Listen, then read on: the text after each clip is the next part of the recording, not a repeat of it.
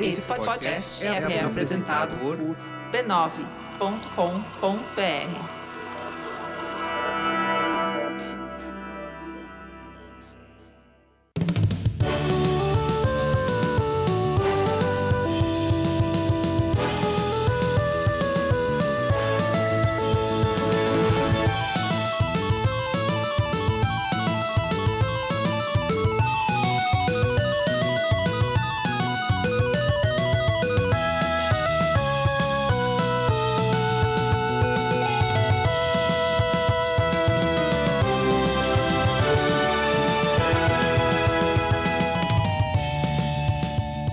Ao vivo, Poco Pixel número 120, eu sou o Adriano Brandão, do meu lado tá o Danilo Silvestre, tudo bom? Tudo bom, beleza? Maravilha! Danilo, qual que é o tema de hoje? O tema de hoje é 1998 foi um ano bom. Opa, este episódio é um episódio remastered, do episódio número 30, lá da primeira temporada do Poco Pixel. Nossa, 30 faz tempo, hein? Faz tempo, faz três anos. A gente Faz começou tempo- em 2015. Faz tempo suficiente pra gente revisitar e fazer em versão É, é, é, é, é, é, alta definição. Exato, a gente tem que avisar o pessoal da série Remaster. A cada quatro episódios, agora na quarta temporada, em 2018, a gente tá remasterizando um episódio da primeira temporada de 2015. E a gente já fez o episódio sobre música, remasterizado, já fez o episódio sobre o Pixels, Pi- os jogos Pixels da Galáxia também lá no, no, no episódio remaster dessa temporada. Boa. Esse é o terceiro remaster que a gente faz e a gente vai revisitar duas coisas que estão na crista da onda Que são? o ano de 1998, a gente lá em 2015 falou que 98 foi um ano do caralho. Foi um ano sensacional, provavelmente o melhor ano da história dos videogames. Eu tenho certeza absoluta que foi o maior ano da história dos videogames. A quantidade de grandes títulos que foram lançados em 98 foi, assim, absurda. Mas você acha que 98 está tá na crista da onda agora? Tá? Porque agora es- nós estamos em 2018 e eu já vi um monte de vídeos, sites, podcasts falando: olha 98, que legal que foi e tal. Então Tem, que, vamos- tem que fazer um número, um número redondo pra Pra as gente conseguir pessoas lembrarem, lembrar. é, hein? a gente fez Entendi. sobre 98 em 2015, ninguém percebeu.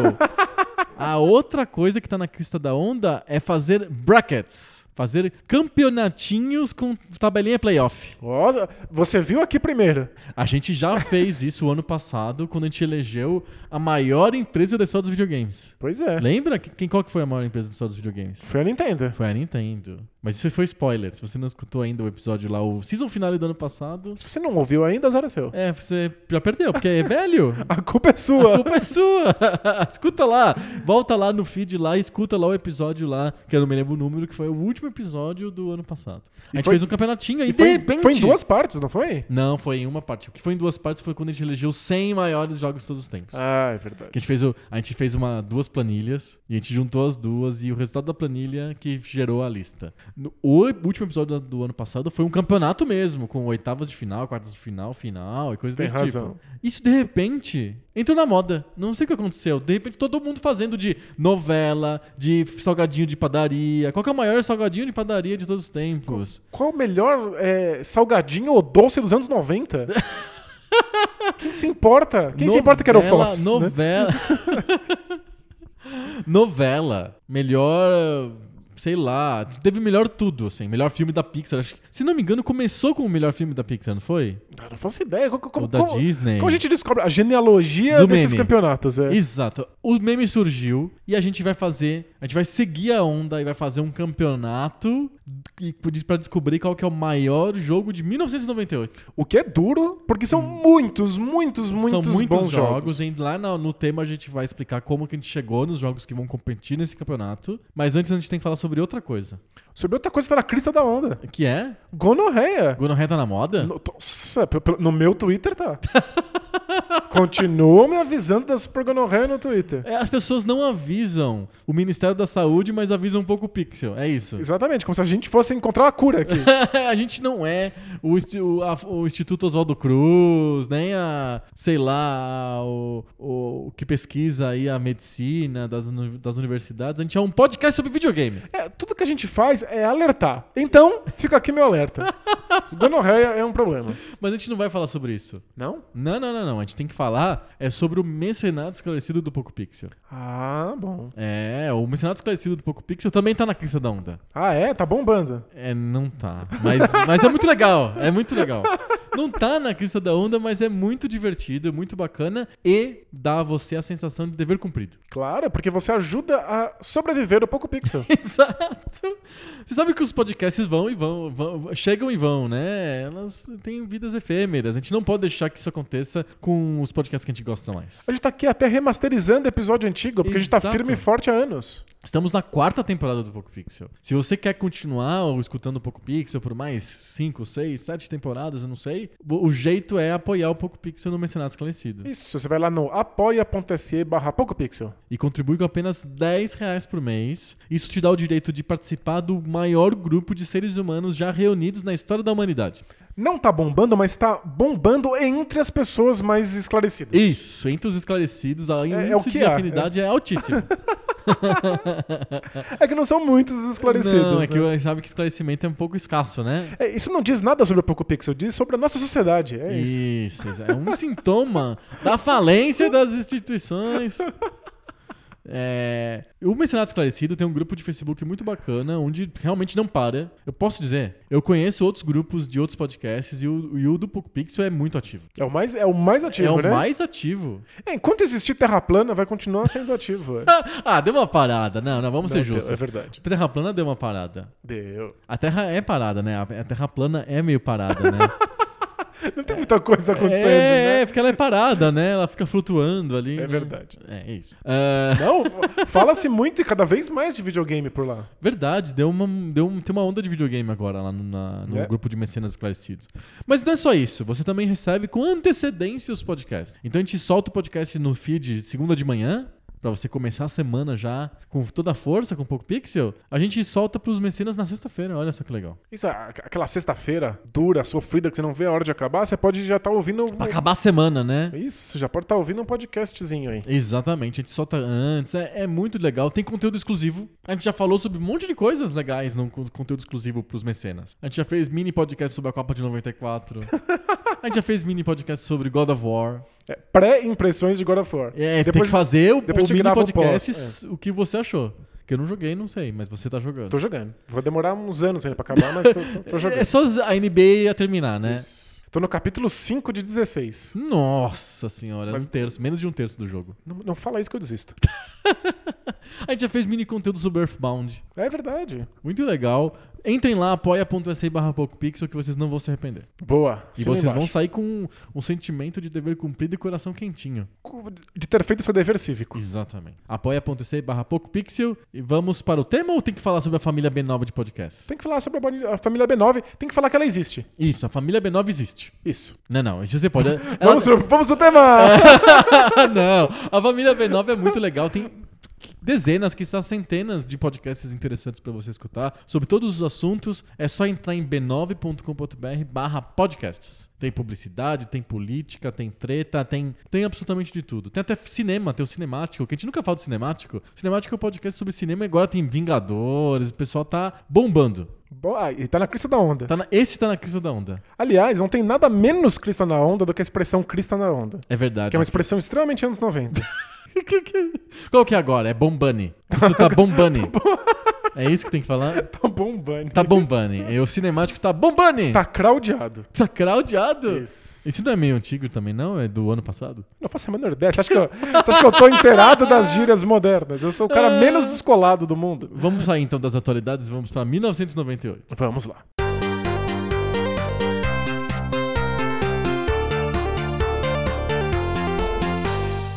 As internet tudo tão bombando aí com esse negócio de brackets. e aí a gente resolveu fazer também um bracket pra gente, pra chamar de nosso. A gente já tinha feito ano passado, mas como foi muito antes, a gente foi ah, visionário e antecipou, Aí passou ninguém, desapercebido. é, ninguém percebe. A gente, vai, a gente vai pegar um tema que a gente fez em 2015, que tá todo mundo revisitando, que é os jogos lançados em 1998.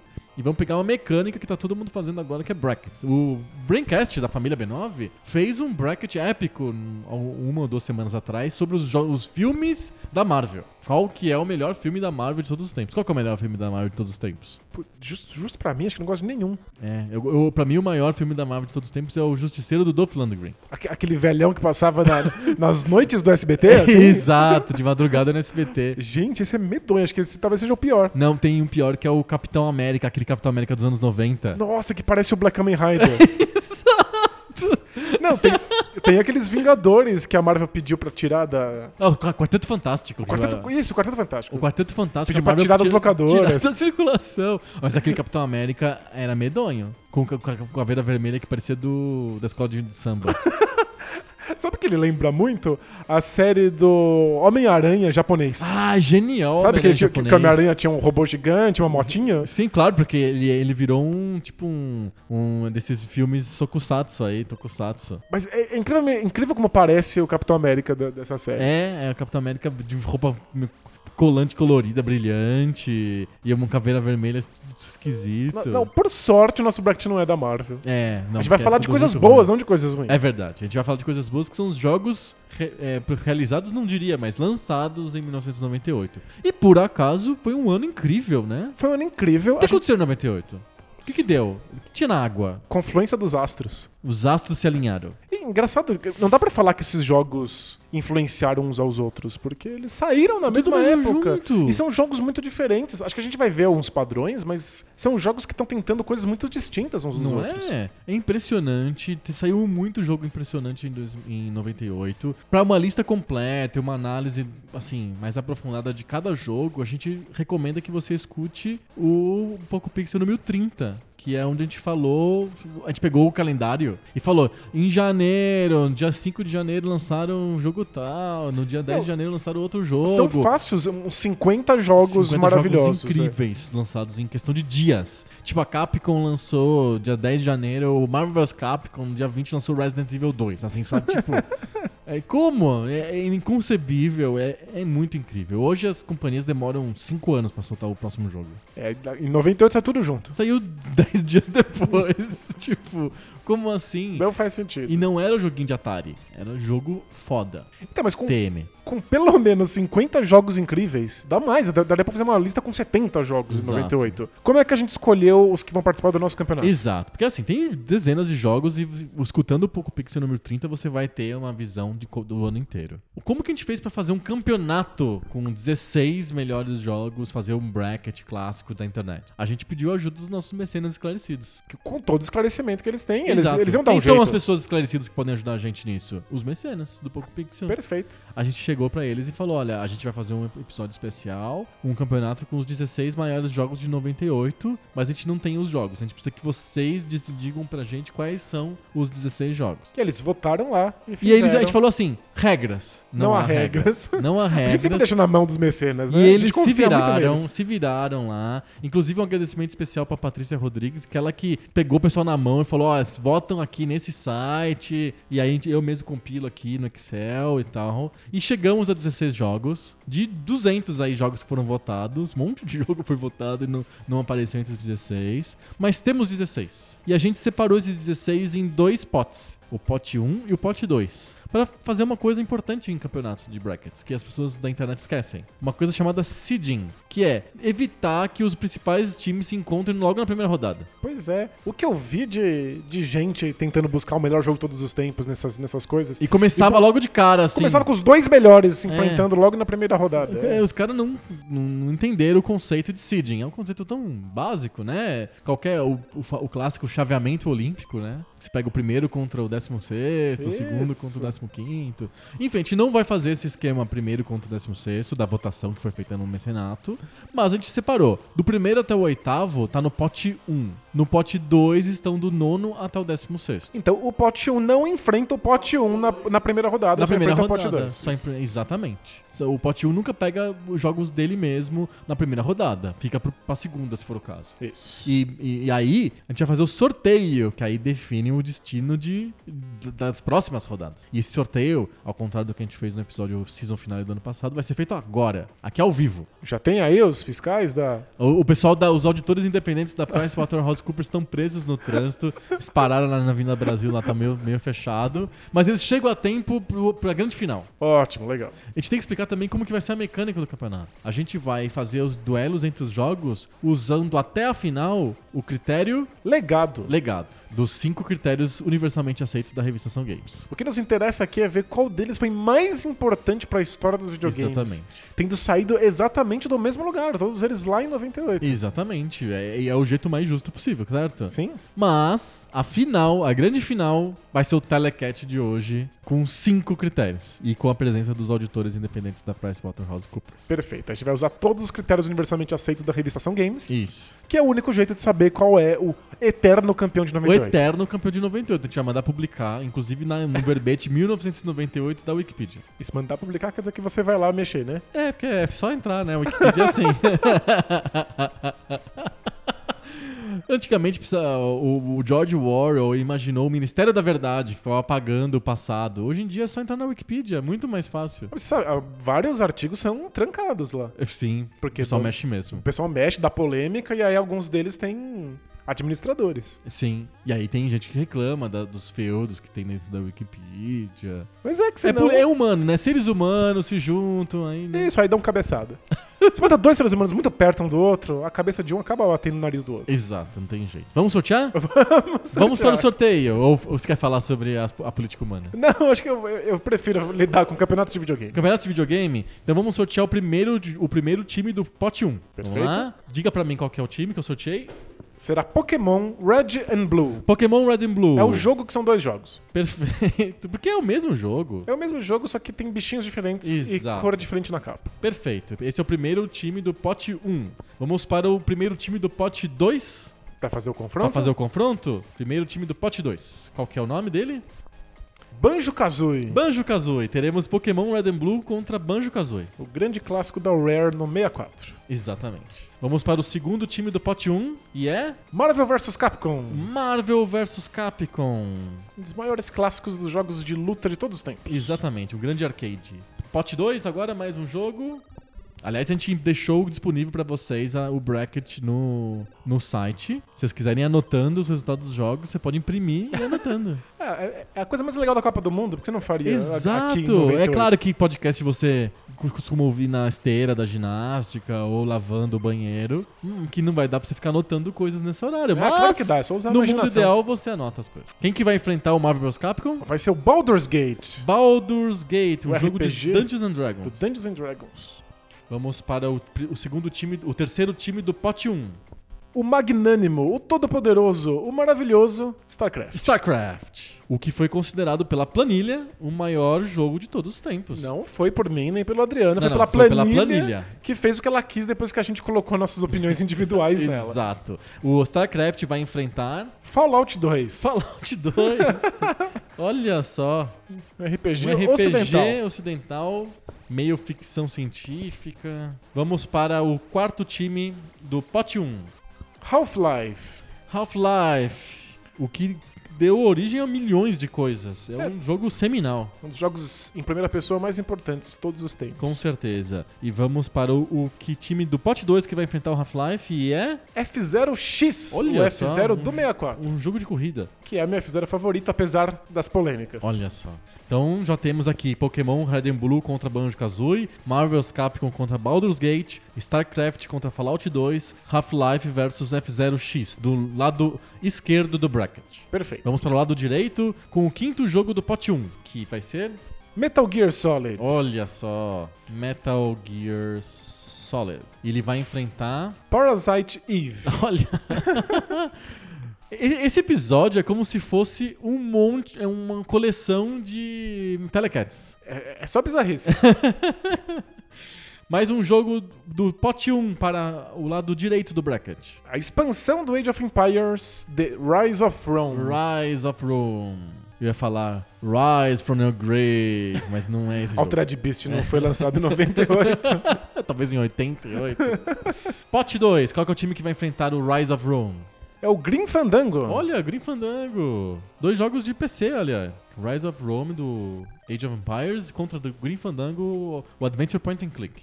Isso. Que de point and click não tem muito. Não tem muito, porque ele é um estilo diferentão. Agora, mais um time do pote 1. É o penúltimo time do um. pote 1. É o Zelda Ocarina of Time. Ocarina of Time. Esse é um dos grandes favoritos, hein, do, do campeonato todo, hein? Sem dúvida. É um dos grandes favoritos do campeonato de melhores jogos de todos os tempos. De todos os tempos, né? Quem vai enfrentar o Ocarina of Time, hein? Alguém que se ferrou. Ixi. É o Crash Bandicoot. Nossa! Temos uma barbada aqui, hein? Ou será que temos a maior zebra? Nossa, mas é muita zebra. Último time do pote 1.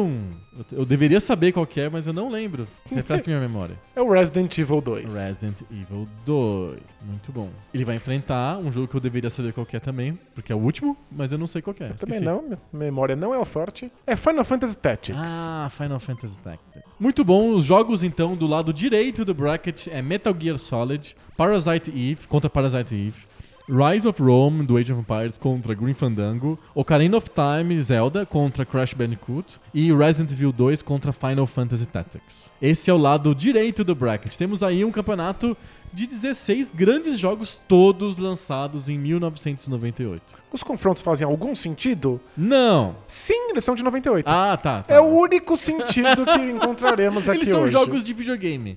Exato. Nesse teu critério, todo telecat funciona e faz sentido. Porque todos são jogos de videogame. É Isso, então por que não colocá-los pra, pra, pra se Duelar. bater? Exato. Porque é isso que a gente Em faz com as critérios coisas que a gente aleatórios. gosta na vida, não é? Coloca num campeonato. É, a internet tá ensinando, vem ensinando isso pra todo mundo. Coisas que eu Gosta aprendi de com a coisas? internet. é. Você coloca num campeonato com brackets. O que eu aprendi com a internet hoje? será que tem. Será que os meninos de escola, de sexta série, faz bracket das meninas da sala? É, possível, né? é- é- E, é, e vice-versa. Não, não só possível, como muito provável. É, E vice-versa, e todas as combinações de gênero possíveis. Acho que tem, hein? Deve ter. Antigamente passava caderno, né? Caderno, mas agora os brackets com certeza são feitos no celular. Só no, sei lá, numa rede social aí que o pessoal usa que eu não sei qual que é. Qual que é a rede social que o menino de sexta série usa? Al- al- Alguma que eu não sei mexer. Musical.ly, sei lá o quê. Nossa, tem umas que eu não tenho ideia. Não sei mexer no Snapchat. É, Não, o Snapchat, nem adianta se aprender o Snapchat, que ele já morreu, então esquece. Era, É, era- era tão difícil que a- a, a Quando molecada ele, que ele sabia parecia mexer, que ia dar certo, ele quebrou. a molecada envelheceu. Ficou, ficou um, Demorou muito. Ficou um ano mais velho, acabou já. Então Não, o Facebook quis comprar o Snapchat, o Snapchat não quis vender, o Facebook falou, ah, então vou quebrar você no meio. Então vou fazer igual o que você ele faz. fez igual, soltou o Snapchat, co- clone do Snapchat em tudo quanto é lugar e. Ah, E adeus, né, Snapchat. Adeus, Snapchat. As pessoas usam o Instagram, Facebook, o WhatsApp, o- tudo pra mandar stories, mas não Snapchat. Mas não é sobre isso que a gente tem que falar hoje. não, né? e também não é sobre o Mercenário Esclarecido. Não, nem gonorreia. Nem gonorreia. A gente tem que falar sobre o campeonato de jogos de 98. Vamos pro primeiro jogo? Vamos, primeiro jogo. Lembrando que o- a gente vai falar tu- agora os jogos até a final é no critério legado. Perfeito. Só tem esse critério. Tá bom. É uma versão mínima, rápida do Telecat. O Resident. Não é Resident Evil, eu tô começando pro jogo errado. Pokémon Red and Blue contra Banjo Kazooie. Primeiro jogo da nossa Copa do Mundo, de 98, em Paris, no estado de França. Saint-Denis. O Banjo-Kazooie é um jogo maravilhoso. É um clássico da Rare pro Nintendo 64. Isso. Provavelmente o melhor plataforma 3D do 64. Consegue Muito ser melhor bom. do que o do Mario 64. É, é, é mais polido. Porém, É muito divertido, os personagens são legais, tem um lore interessante. que isso, o jogo é todo f- rimado. Ele, Ele é to- engraçadinho. Todas as frases são, são, são rimas. Os colecionáveis são legais, os mundos são divertidos de explorar, os A música controles é são legal. responsivos. É, um- é uma das obras-primas da Rare e um dos motivos pelos quais as pessoas amam a empresa. Amavam, né? É, acho que as pessoas continuam amando a, a versão velha dela. A tipo, versão- eu é. amo a SEGA, mas não é a SEGA de hoje. A SEGA de hoje eu cuspo na cara. Você cospe na Eu dou um cara, tapa na cara com minha luva de pelica. você pisa na cara da SEGA. Hum, no entanto, embora o Banjo-Kazooie ganhasse muitos critérios, no legado eu acho que ele foi. o Pokémon Red and Blue é sacanagem no legado, É hein? porque eu acho que o grande legado dos jogos de plataforma 3D é o Mario 64. Ele é o primeiro, né? Ele é o que cria o modelo de plataforma 3D. Isso, quando o Banjo-Kazooie vai e aprimora isso... E logo em seguida, não foi tanto tempo Não, é bem, depois. é bem próximo. O mundo ainda lembra, nossa, Banjo-Kazooie é bom, né? Olha como eles aprenderam bem com o Mario 64. Vamos olhar pro Mario 64 e ver como a gente É. consegue fazer? Ele virou o paradigma, então o Banjo-Kazooie não deixou muito Você tem legado. razão. Nem a Rare manteve a franquia Até viva. porque jogo de plataforma 3D mudou. Hoje você não tem esse mesmo modelo de plataforma 3D. Virou outra coisa. É, mas essa coisa de ficar... Não tem mais a plataforma, né? Não tem. Essa coisa de ficar explorando o cenário e achando colecionável, que é uma coisa que tem muito hoje nas experiências single player, de qualquer estilo de jogo. Tô jogando God of War e quebrando o cenário pra achar colecionávelzinho. É. Isso é uma coisa bem Banjo-Kazooie. Aham. Mas seria esticar muito eu dizer que é Banjo-Kazooie, porque o Banjo-Kazooie só aprimorou o que o Mario 64 fez. Mas eu tenho um ponto sobre o Pokémon. Manda. Apesar do Pokémon ser uma- um gameplay eterno, igual Tetris, concorda comigo? É um, é um gameplay que você refizer ele todo ano, igualzinho, sem mexer, e as pessoas vão gostar. É um, game, é um gameplay que funciona. Sem dúvida. E tem esse item de você cole... essa coisa de você colecionar os bichinhos. É, o que colecionismo é- pega demais, é muito é, forte. é o que é hoje jogo de celular. Mas tirando isso, o Pokémon, o legado do Pokémon é ele mesmo, concorda? É uma, é uma série que v- que surgiu com esse jogo. Que eles lançaram tudo meio que concomitantemente a Nintendo, né? Ela bolou que ia ter o jogo com o desenho animado, com os quadrinhos, com mochila de criança. Meio que foi uma- um casadão que eles fizeram em, no- em 98 no lançamento. Você tem razão. Na verdade, no Japão acho que saiu até um pouco antes. Precisava de, de ver certinho essas datas aí. Não sei se 98 é a data nos Estados Unidos ou se nos Ou se dois no- países. É, tal- talvez seja no Japão, não, não tenho certeza. É. Mas em 98 é quando saiu. Quando saiu. É. Então, imagino Eu seja- acho que o Pokémon é meio que tem. O legado do Pokémon é ele mesmo. Não tem muitos outros jogos que são iguais ao Pokémon que não sejam clones do Pokémon. Os que são descarados cópia do Você Pokémon. tem razão. É que, ainda que fosse isso, o Pokémon é uma das maiores franquias do nosso tempo. Sim. E tá ali- aqui eu vendendo o jogo até hoje. E vendendo console, fazendo a Nintendo dominar o mercado de portáteis. Mas eu acho que tem coisas do Pokémon que foram sendo engolidas pelo, por outros jogos. Hum. A coisa do colecionismo, de. Agora tem o FIFA que tem itens colecionáveis igual ao Isso, Pokémon. de- de- essa coisa de ter Qualquer jogo, figurinha. é, qualquer jogo. É, é, é, funciona, é super poderoso. Eu acho que é esse é o Pokémon que popularizou RPG para as novas gerações, especialmente numa época em que o RPG japonês estava morrendo. Uhum. Os novos Pokémons continuam mantendo isso vivo. Eu acho que tem, tem bastante do Pokémon no- na indústria, muito mais do que Banjo Kazooie. Você vota no Pokémon então. Sem dúvida nenhuma. Então, Pokémon vence a primeira ba- partida do- da Copa de 98. No Estado da França, em Saint-Denis, o Pokémon ganha do Banjo-Kazooie. Está classificado para as quartas de final. Às vezes você para e pensa e fala assim: o que, que a gente tá fazendo? É, a gente tá fazendo- o que a gente tá fazendo é como se a gente tivesse 10 anos brincando, assim, sabe? Mas, Não parece uma brincadeira de criança de 10 anos? porém, com charuto na boca, É, que- com argumentação e pompa. eu, tô É. com, um- eu tô com um microfone na boca, na verdade. É como se eu tivesse 10 anos brincando na frente de milhares de pessoas. Isso. Mas com, com, com propriedade. Isso, com, sim, de maneira científica. Pensa no Braincast, eram cinco marmanjos, co- todos eles mais de 30 anos, discutindo sobre o filme da Marvel. Vou ficar com o Pokémon. Tá ok, Pokémon. Por falar em Marvel, o próximo jogo, que vai ser em Marsella, não sei onde vai ser esse jogo, mas é, é da Copa de 98, Marvel vs Capcom contra Baldur's Gate. Uau. Legado de jogo de luta. É um gênero que ainda existe. Ainda existe? Mas que ele, você acha que ele, de- ele vem do Marvel vs Capcom?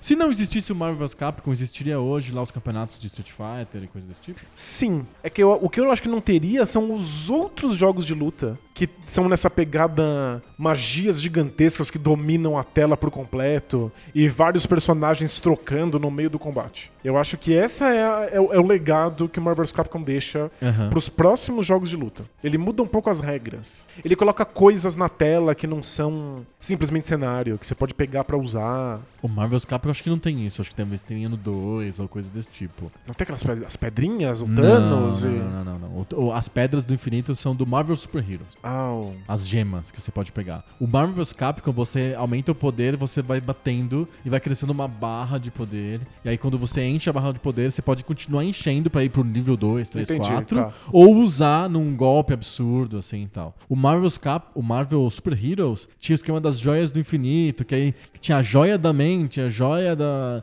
da agilidade. Aí, conforme a joia que você pegava, você podia dar um super golpe baseado na tal da joia. Perfeito. O Marvel's Capcom simplifica um pouco, era bem obscuro o jeito de usar as, as joias no Marvel Super Heroes. Mas é, o Marvel o Marvel's Capcom basicamente ele, tra- ele traz uma das coisas que eu acho mais legais de jogos de luta e é o meu jogo de luta favorito de todos os tempos, o Marvel's Capcom. Principalmente porque você poder escolher dois jogadores Isso, e você poder fazer trocar, tag é. team, né? Você trocar de jogador e isso faz parte da estratégia, porque quando você leva uma po- um dano, você perde energia, mas até um certo nível aquela energia volta. se o se você o não tomar mais personagem- dano. Isso. Então o que- o jeito mais fácil de você não perder aquele dano é trocar de personagem depois do golpe, deixar ele descansando, recuperando a energia dele até um certo ponto e continuar lutando com outro jogador. É uma dinâmica bem legal mesmo. O que o Marvel Fast Capsule também traz é o personagem acessório, que ele sorteia pra você antes de cada luta. Você aperta os botões, ele vem, ele tem um, você pode chamar ele algumas vezes e vem e faz alguma coisa no cenário que pode, pode afetar ou não o adversário. Você chama um personagem não jogável Que é uma pra te ajudar. ajudinha e pra aparecer mais personagens, né?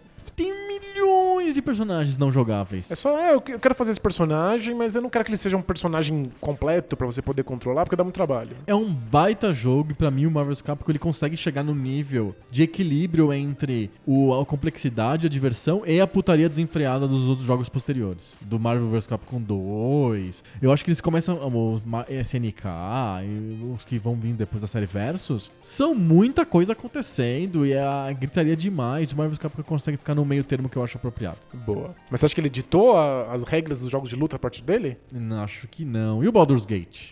Baldur's Gate é um RPG do Dungeons and Dragons. Isso. É um RPG que tá funcionando com o- o- as regras do Dungeons and Dragons Aliás, ele, escondidas. ele usa a regra mesmo do, do ADD segunda edição, uma coisa Isso, assim. então você faz ficha, tem tudo lá bonitinho. Você abre o jogo, você fica dois dias montando o personagem com as regras igualzinhos do RPG de papel. Isso, ele esconde o máximo possível, pra você não ter que lidar com elas enquanto você joga. Tanto que ele é um livro, Isso, mas tá ali, então você tá jogando RPG. E e um eu acho- cenário meio isométrico. Você Isso. vai clicando com o mouse e o bonequinho vai andando. seguindo todo um lore que já foi criado nos livros de D&D, que já era gigantesco e profundo, e personagens que são famosos. É, você tem que andar na Sword Call, Coast, não sei das quantas. Acho que são coisas que tem nos livros. Mas eu acho que o, o grande legado do Baldur's Gate é esse RPG de escolhas, de você tomar decisões e ver quais são as consequências disso e a tua história ir bifurcando enquanto você joga. E tem vários momentos de, de extrema liberdade de escolha que se tornaram icônicos nos jogos. É, é completamente diferente do que estavam fazendo os RPGs japoneses, Que ele pega na tua mão pra história andar, né? pra história andar sempre da mesma maneira linear e o jogo ser completamente baseado em cutscenes. Uhum. O Baldur's Gate é baseado em diálogos que você passa muito tempo lendo, porque as coisas que você responde, a sua, a- a- a sua interação com os personagens pode É fazer toda a importante. diferença. Muda mesmo. Então você pode ter histórias do Baldur's Gate muito diferentes umas das outras, Uhum. embora ela tenha mais ou menos um, um fio condutor. Mas você acha que o Lord Dungeons and Dragons é uma coisa que perdurou além dos anos 90? Me parece que deu uma, uma amornada nisso, né? É, o o D&D teve altos e baixos, o o D&D como RPG de papel. Aham. Mas o- os mundos que o D&D propõe ainda s- são coisas apaixonantes pro, pro, pros fãs. É? É, se eu não me engano, Baldur's Gate se passa em Forgotten Realms, que é um dos mundos do D&D. Ah. E tem muitos RPGs que se passam em outros mundos que o que o Perfeito. D&D cria.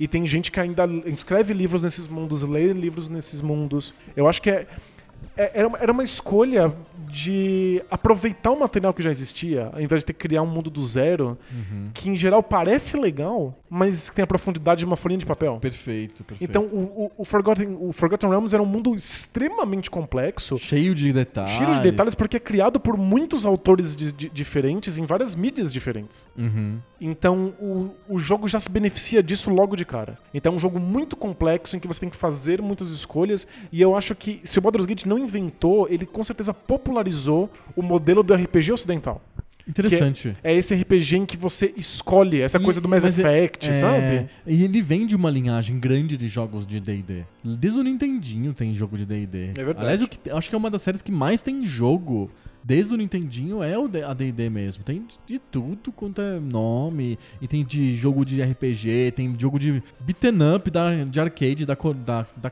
Capcom e assim por diante. Acho que, o- é que o Baldur's Gate é o primeiro a implementar de maneira adequada o, o RPG Dungeons and Dragons. Aham. Não o mundo. As regras, o funcionamento, a interpretação, a interação com os personagens. Eu acho, que, eu acho que por isso e por uma ligeira vantagem sobre esse, ti- esse tipo de jogo com storytelling forte, eu acho que o Baldur's Gate tem um legado mais importante do que o Marvel vs. Capcom. Gente, Uma prova é que o Baldur's Gate foi relançado em versão remasterizada e as crias dele, especialmente o, o Torment, que se passa num outro mundo D&D que é o Planescape, foi relançado em versão remasterizada também. Aham. Então a- existe um público pra isso porque esses RPGs o- são mais parecem mais modernos hoje do que eles pareciam em 98. Perfeito, então o Baldur's Gate leva. Leva. Então temos um time do Pot B ganhando um jogo, logo de cara. Que lenda. Legal, Baldur's Gate passa e vai enfrentar o Pokémon Red and Blue na próxima rodada. Se ferrou. Ai, ai. Vamos para mais um jogo da primeira rodada, StarCraft contra Fallout 2. Engraçado que eles têm um universo mais ou menos assemelhado, paren- parente, assim. Tem um Ficção científica? ficção científica. Pós-apocalíptico, assim? pós-aca- Pós-apocalíptico, um pouco sujo, né? Uma ficção científica. Uma estética suja. menos mesmo, né? space opera e mais uma coisa suja, cyberpunk, assim. Mais ou menos, né? Não é exatamente cyberpunk, mas lembra um pouco de alguma maneira. é. Justo. StarCraft é um jogo de RTS, o Fallout 2 é um RPG. O Fallout 2 tem um. Lembra um pouco o Baldur's Gate de um jeito, o, a- o visual lembra um pouco, né? Isométrico, controlar o bonequinho lá num, num, num ambi- ambientes fechados, né? Os dois jogos passam muito dentro de ambientes bem fechados. E também muitos números, e também algumas decisões, algumas escolhas. É, O Fallout tem um mundo criado por ele mesmo, então ele não está se aproveitando de outros materiais, ele é completamente inédito. E O StarCraft também. o StarCraft também. É um cenário dele próprio. E o, o Fallout 2, ele, pra mim, é um- é- ele é um mais truncado do que o Baldur's Gate, em termos de mecânica. Aham. Mas ele cria um mundo que é extremamente apaixonante. As pessoas gostam de existir nesse mundo do Fallout. Que, no fundo, as mecânicas do Fallout foram sendo refeitas e repensadas no- nos anos seguintes. E o que acabou sobrando é o universo que o Fallout inventa. E continua saindo Fallout só porque as pessoas querem estar nesse mundo pós-apocalíptico sujo e esquisito. Perfeito. e eu não sei se o Fallout deixou algum Um legado. muito legado.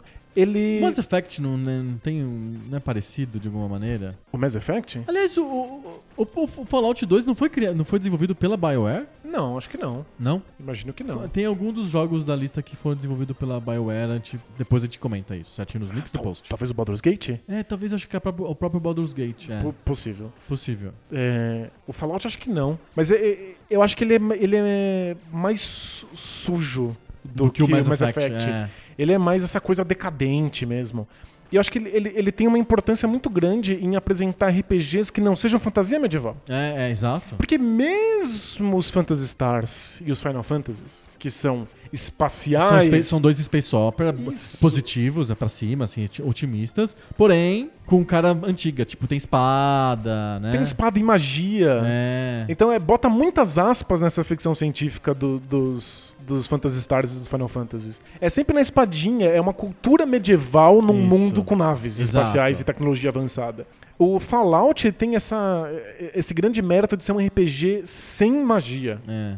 Não existe. É, é, no mundo é- sujão, é estilo chão mesmo, assim. é. cyberpunk, vai, de algum, de algum jeito. Isso, tem radiação, não tem mana. Aham, exato. Então acho que esse é um legado, mais do que as mecânicas. Tem um sistema de escolhas que é interessante, um sistema de criação de personagem, mas ele é, ele é um tanto genérico. Perfeito. O, o- acho que o Baldur's Gate sai melhor nessa, nessa situação. Mas o Fallout deixou um legado de tema. Perfeito. Já o StarCraft criou a cena esportiva de hoje. Acabou. Não precisa nem falar mais nada sobre o legado do StarCraft. O League of Legends é filho direto. É, ponto.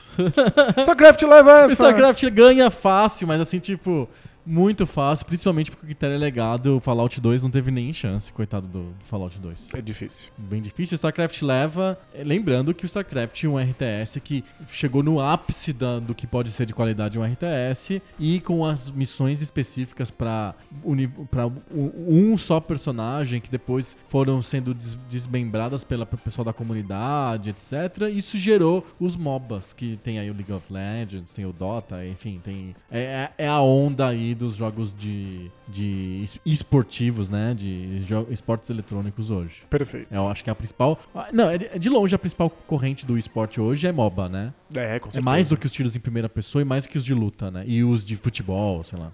Acho que os- os- Tiro em Tiros primeira, pessoa, é bem tá- forte tá- também. é, acho que tá crescendo. Tem mas- Overwatch também, que é bem forte. É, mas eu, eu acho que os MOBAs ainda O são. MOBA ainda segura, né? Ainda são maioria. Eu acho que sim. E o StarCraft é pai espiritual de tudo isso, não tem como ser mais importante que isso em legado. Perfeito. Muito bom, vamos ver quem vai enfrentar o StarCraft na próxima fase. É o jogo entre Half-Life e F-Zero-X, é em Lyon. É, eu adoro esse fizeram pela a sensação de velocidade, as pistas, é um jogo extremamente divertido, muito caótico. É, ele é o pai de um monte desses jogos de, de corrida Wipeout. futurista, como os i- Wipeouts da vida. Redout. É que é um um gênero super Específico, né? nichado. O f é muito bom e ele, é- ele ainda se sustenta. Ele é um excelente jogo pra jogar hoje em dia. Aham. É É surpreendente. um dos jogos que, se, su- que sobreviveram do, do 64, né? Que é um, Isso. um console cruel, né? É surpreendente como os polígonos do F0X Funciona. funcionam. Ele, te- ele sofre um pouco com a visão no horizonte, mas tudo bem. O jogo dá, um- dá Segura. conta disso. É, é realmente impressionante. Mas o legado dele é muito específico. É, é bem específico mesmo. E posso dizer, eu acho que se não tivesse o F0X, eu acho que ia ter o Wipeout do mesmo jeito. É, é possível. Talvez eles até tenham sido um pouco meio contemporâneos, porque o Wipeout saiu no PlayStation. No PlayStation 1. É então- que era muito ruim o primeiro Wipeout, mas o F0X faz melhor. Mas em todo caso, É, o legado é pequeno. o legal- É que jogo de corrida, né? Eles são meio que uma continuidade específica. Não tem muito uma revolução dos jogos de corrida, sabe? É. O F0 original, eu acho que tem uma certa revolução. Ah, acho, acho que também. Acho que tem um legado bem maior Um é legado do que a bem maior continuação do que o dele. X. é. Já o Half-Life, ele não é o primeiro jogo de tiro em primeira pessoa 3D. O Quake é, é anterior ao Half-Life. Só que dentro de um universo muito específico de Quake que a gente não vê muito hoje. O Quake naquele universo eh, lem- que lembra o Doom, com ro- monstros e meio sujão, um futuro parece que pós-apocalíptico, né? O Half-Life traz numa- uma ficção científica contemporânea, com storytelling no meio, um monte de cenas É, de falação, cutscene no meio do gameplay. Acho que esse, esse é o legado do Half-Life, que eu, eu, eu preciso sempre dizer que é um jogo que eu não gosto, então tu não tem que levar com ressalvas as coisas que eu digo. Mas estamos sendo isentos aqui. É que eu não gosto do jogo, mas eu tô tentando, tentando ser, ser exemplo. Mas pense no legado, no legado. Então, ele faz essa. Ele, ele abole as cutscenes. Não existe cutscene. Sim, é no meio do jogo. Acontece, Isso. a, a história acontece no meio do jogo. A história tá acontecendo, os personagens estão falando, os eventos importantes estão acontecendo enquanto você joga. Então não tem um vídeo separado da jogabilidade. Isso tem vários problemas que surgem disso, mas abre a possibilidade de uma narrativa que aconteça que não impeça você de tar- estar jogando. E aí, Doom tem uma história, Wolfenstein tem uma história, mas ela Mas é que nem... suba de andar, mate o- suba mate de o andar, Hitler, o mate, Mecha Hitler. Suba de andar e mate mais, suba de andar e mate mais. O Half-Life tenta te apresentar personagens e conversas e coisas acontecem e você muda de plano e etc. Então é mais próximo da experiência de um, um filme ou um livro do Sim. que eram quaisquer outros jogos de, de, de, Perfeito. em primeira pessoa antes. É que isso deixou as pessoas fascinadas Exato. pelos personagens. Porque tem personagens. É que esses personagens são horríveis. Eles são ruins, mas existem.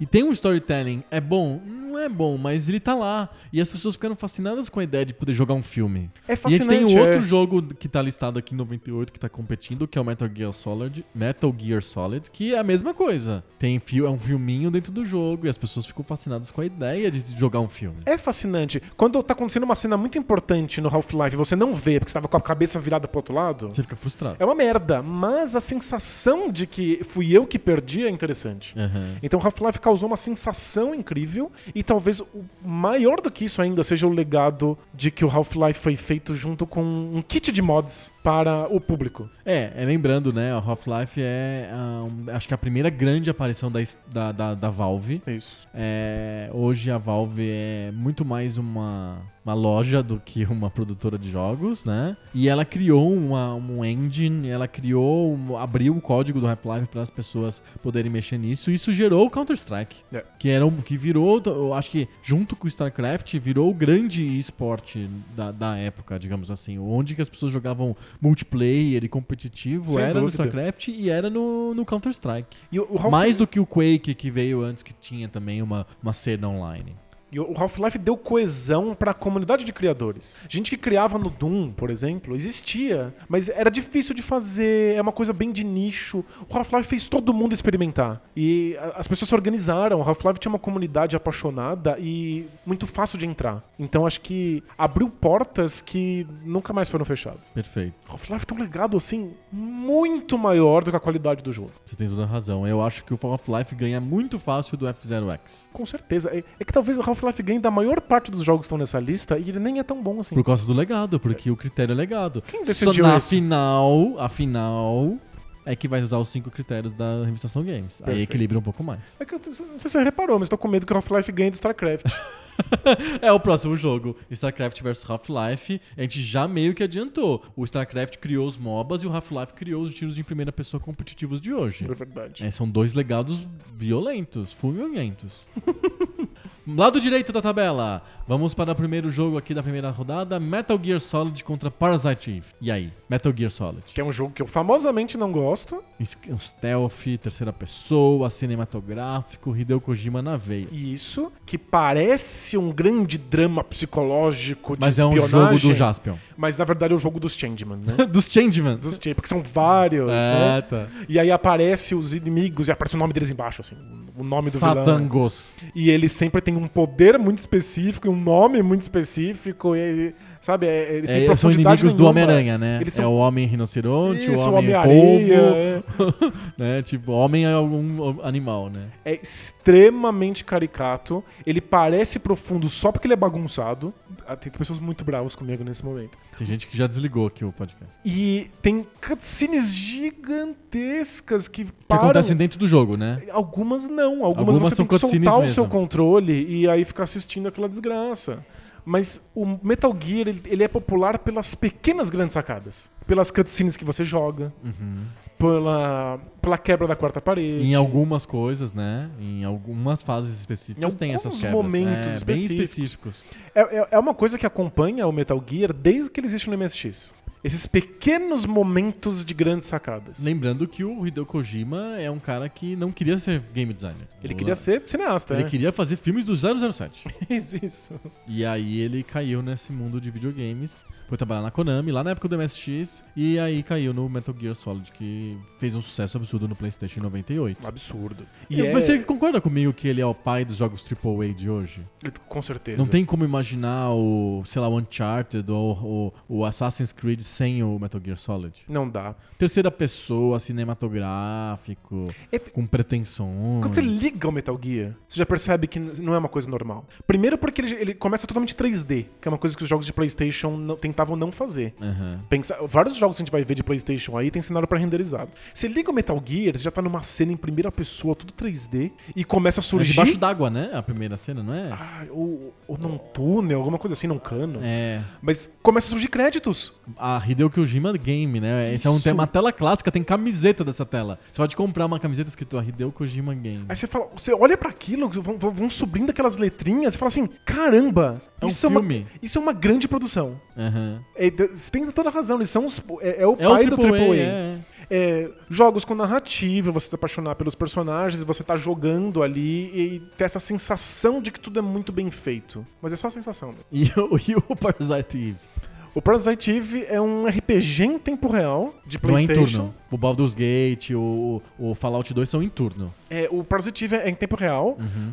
Você pode usar alguns golpes e eles levam, tipo, seis turnos pra carregar. Mas esses Ah. turnos acontecem em tempo real. Então você tá Entendi, você vai controlando o vendo. personagem, Perfeito. fugindo dos inimigos, esperando isso acontecer.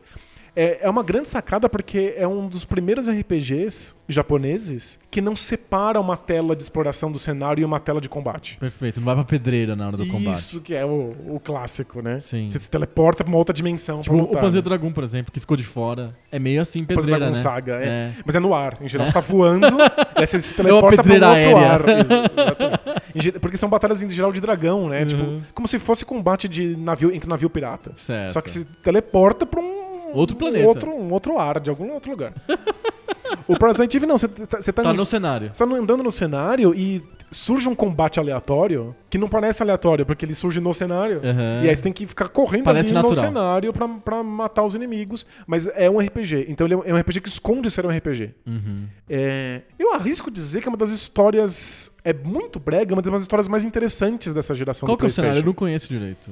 É um cenário em que as mitocôndrias. Hã? Você tá As- falando sério? É, sim, as mitocôndrias se tornam independentes. Ah. E elas começam As a causar. mitocôndrias que são, estão dentro das nossas células. Isso, elas começam a causar combustão. co- combustão Tão estem- espontânea? espontânea. Nego explode, bum. E daí tem pessoas que conseguem controlar as mitocôndrias de outras pessoas. Nossa, Usando meu Deus as do mitocôndrias céu. delas. O japonês é foda. É, uma- é- é baseado num livro. É um livro be- bem famoso no Japão. Meu Deus do céu. É um terror psicológico biológico. Isso! Então, tipo, é, é fora do padrão. Da caixinha total, Bem né? fora da caixinha. Não é medieval, não é space opera, não, tem, não é zumbi. É, é- é um tipo de zumbi, né? É um, um terror psicológico, biológico, mas não de zumbis, é um terror biológico de Eu- o- mitocôndrias. Eu, o o medo vem de dentro, né? É. Ele, ele é obviamente inspirado em Resident Evil. Mas ele dá um jeito do Resident Uhum. Mas sem Evil. ser um jogo de tiro em terceira pessoa. Isso, ele dá um jeito do, do, do Resident Evil ser um RPG. Aham. O que parecia impossível. Então ele junta dois mundos. Gêneros diferentes. Isso. E o legado disso? É, o RPG. Porque eu consigo enxergar um legado claro do Metal Gear Solid. Sem dúvida, um legado gigantesco. Que são todos os jogos single player. E- e De, de terceira pessoa. Triple A de hoje, é. O, o Project Eve, de certa maneira, ele ditou uma tendência do que iriam se tornar muito pra frente os RPGs japoneses. Uhum. Quando o Final Fantasy quis entrar no mercado ocidental de vez, já no PlayStation 2, por exemplo, ele começou a abrir mão dos turnos. Pra ser essa coisa de estar carregando no fundo, pra você poder Fica usar mais nova fluido, magia, né? mas você não para de mexer o seu personagem. Os Final Fantasies novos são todos assim, como o Parasite Eve propôs em 98. Uhum. Então é visionário, mas é, ele deixa como legado uma coisa tão pequena de um gênero cada vez mais esquecido. Eu acho que o É o Metal Gear Solid leva. Metal Gear leva muito fácil. Metal Gear leva primeiro classificado para a segunda rodada do lado direito. Segundo jogo da, da primeira rodada do lado direito, Age of Empires Rise of Rome e contra Green Fandango da LucasArts. tá aí dois jogos de PC. Nossa, essa vai ser engraçada. mu- e Muito diferentes, né? O Rise of Rome é, um, é uma espécie de expansão, um add-on do Age of Empires, da Microsoft. É, e o Green Fandango é um adventure point and click da LucasArts em 3D. E o, o- o Age of Empires é, é um RTS, é um jogo de estratégia em tempo real. É uma, mes- uma espécie de mistura, se bate no liquidificador. Warcraft com Civilization dá o Age of Empires Rise of Rome. Então, eu não joguei o Rise of Rome. Especificamente o Rise of Rome. é, eu só né? joguei o Age of Empires. Eu achei muito curioso que o Rise of Rome tenha sido eleito pelos nossos mecenas. Lembrando que todos os jogos foram escolhidos por eles, né? Eles que votaram. Porque é uma expansão, né? Não é um jogo em si. Você precisava ter o Age of Empires pra poder jogar o Rise of Rome. Mas eu acho que, e depois eu pesquisei, ele fez muito sucesso, o Rise of Rome. Ele que consolidou o sucesso do Age of Empires. De alguma maneira, ele, ele representa uma maturidade extra pro Age of Empires, um jogo que tinha acabado de ser lançado. Ele torna o jogo mais histórico, é isso? Ele torna o jogo mais histórico e ele melhora várias coisas de jogabilidade. Você consegue selecionar mais de uma unidade de- de- por vez. Você- tem vários atalhos que você consegue fazer a, a jogabilidade ser mais fluida. Porque ele é como se fosse um patch, um, um- tipo um upgradezinho do, do Age of Empires que tinha sido lançado, só que numa época pra internet. Então hoje ele melhorou, ah, saiu a versão 1.2, sabe? tipo, Lá tinha o- que ser uma expansão, né? É. Aí eles tiveram que criar uma história de Roma pra poder eh, aplicar essas melhorias de jogabilidade no jogo. Porque o, o Age of Empires é tipo de outubro e o Rise of Rome é tipo, sei lá, junho. É poucos meses depois. Perfeito. É, Tipo, meio, menos de um ano depois. Se eu não me engano, Brood War também saiu na- no mesmo No ano que mesmo ano. StarCraft, é. Saiu no mesmo ano. O Brood War é de 98, assim como o StarCraft. É, então. E ele melhora várias coisas, equilibra bastante melhor. melhor. E ele traz uma campanha nova pra você justificar. Pra você não falar assim, olha, você vai comprar um jogo pra melhorar o primeiro jogo. Não. Tem uma campanha nova. Aí cê- eles, eles enfiam uma campanha nova pra salvar um pouco. Ah, É a imagina mesma, que o Age of Empires seja igual. mesma né? coisa. Eu acho que o Age of Empires. E foi um sucesso no Brasil incrível. O O Age of Empires é um, é um jabuticaba, assim. É tipo, muito o Brasil é jabuticaba. O apaixonado. Brasil adora. Eu acho que a pirataria era fácil. PC. É, não sei, PC, né? Mas eu acho que ele tem um papel muito importante de popularizar o Civilization. Porque Civilization tenta ser muito mais histórico e acaba sendo muito difícil de jogar. É turno e lembra um tabuleiro. E é- é- ele é. Não é mais. Hoje em dia ele faz um trabalho muito bom de, de, de facilitação. Aham. Mas era pouquíssimo acessível. Você vai na tentativa e erro, não entende porque algumas coisas dão certo, outras dão errado. O Age of Empires mantinha o mesmo cenário, a sensação de história, mas era muito mais frenético. E a mesma sensação de pesquisar a evolução das unidades, das, do- das tecnologias, né? Eu, eu, eu acho o Age of Empires um jogo muito legal, mas eu acho que o, o legado dele é mínimo. Eu acho que. em- em- Tanto é que parou de sair, né? No- Você você não vê mais jogos desse tipo. E o Civilization é que fez o caminho de se facilitar e se tornar mais acessível. Perfeito. O Civilization continuou, Age of Empires meio que a história engoliu. É, o Green, e o Grim Fandango, esse é o problema. O problema é que não é o Age of Empires contra o mundo, é Age of Empires contra o Grim Fandango. O Green Que é Fandango. um caso bizarro de legado. É um ca- caso bizarro, porque o Green Fandango ele é um point and click que não quer ser point and click. Ah, Por algum Se der- é, motivo. né, é o que eu ouso dizer que o Grim Fandango, se desse certo, seria um puta legado. Mas ele não deu certo. Mas eu, eu acho que o legado con- deu certo mesmo assim. Porque o- o, o Green Fandango foi o momento que a LucasArts decidiu Tentar uma coisa que funcionasse em videogame. em videogame. Eles queriam uma coisa que funcionasse num controle. Então, ao invés de apontar apontar e clicar, Com você. o mousezão. Você pega um controle e gira um personagem com controle de tanque horrível nos cenários pré-renderizados, tipo Resident Evil, e aí aperta os botões pra interagir com as coisas e pra usar os itens. É horrível, É horrível, é horrível. A jogabilidade do Green Fandango é horrível. medonho, o cenário é muito A versão interessante. remasterizada f- resolve isso, mas né, o Mas original médio, é é. impossível. E tem uns puzzles meio malucos, o jogo não é Super redondão. super redondão, mas o, ce- o cenário é maravilhoso, os É diálogos muito são, são muito engraçado. bons, é muito engraçado. A, id- a ideia do jogo, o cenário que ele coloca, o mundo que ele cria, os diálogos. É, é tudo LucasArts, é tudo padrão LucasArts. de É, é qualidade. maravilhoso, é, tipo, precisa ser jogado. É muito legal. Foi um puta fracasso. Então isso já, já, já coloca o legado em xeque. No entanto, criou todo um gênero de point and clicks para controle. Todos os jogos da Os Telltale, Telltale, é. todos os jogos do David Cage, todos esses jogos são baseados na narrativa, em você escolher conversa. É, e, é, e, é- e tem muito escolher conversa no, no, no Grifandango. Aliás, até um pouco demais. Tem diversos puzzles de conversa. Que são muito bons. são muito engraçados, mas é um pouco excessivo. E.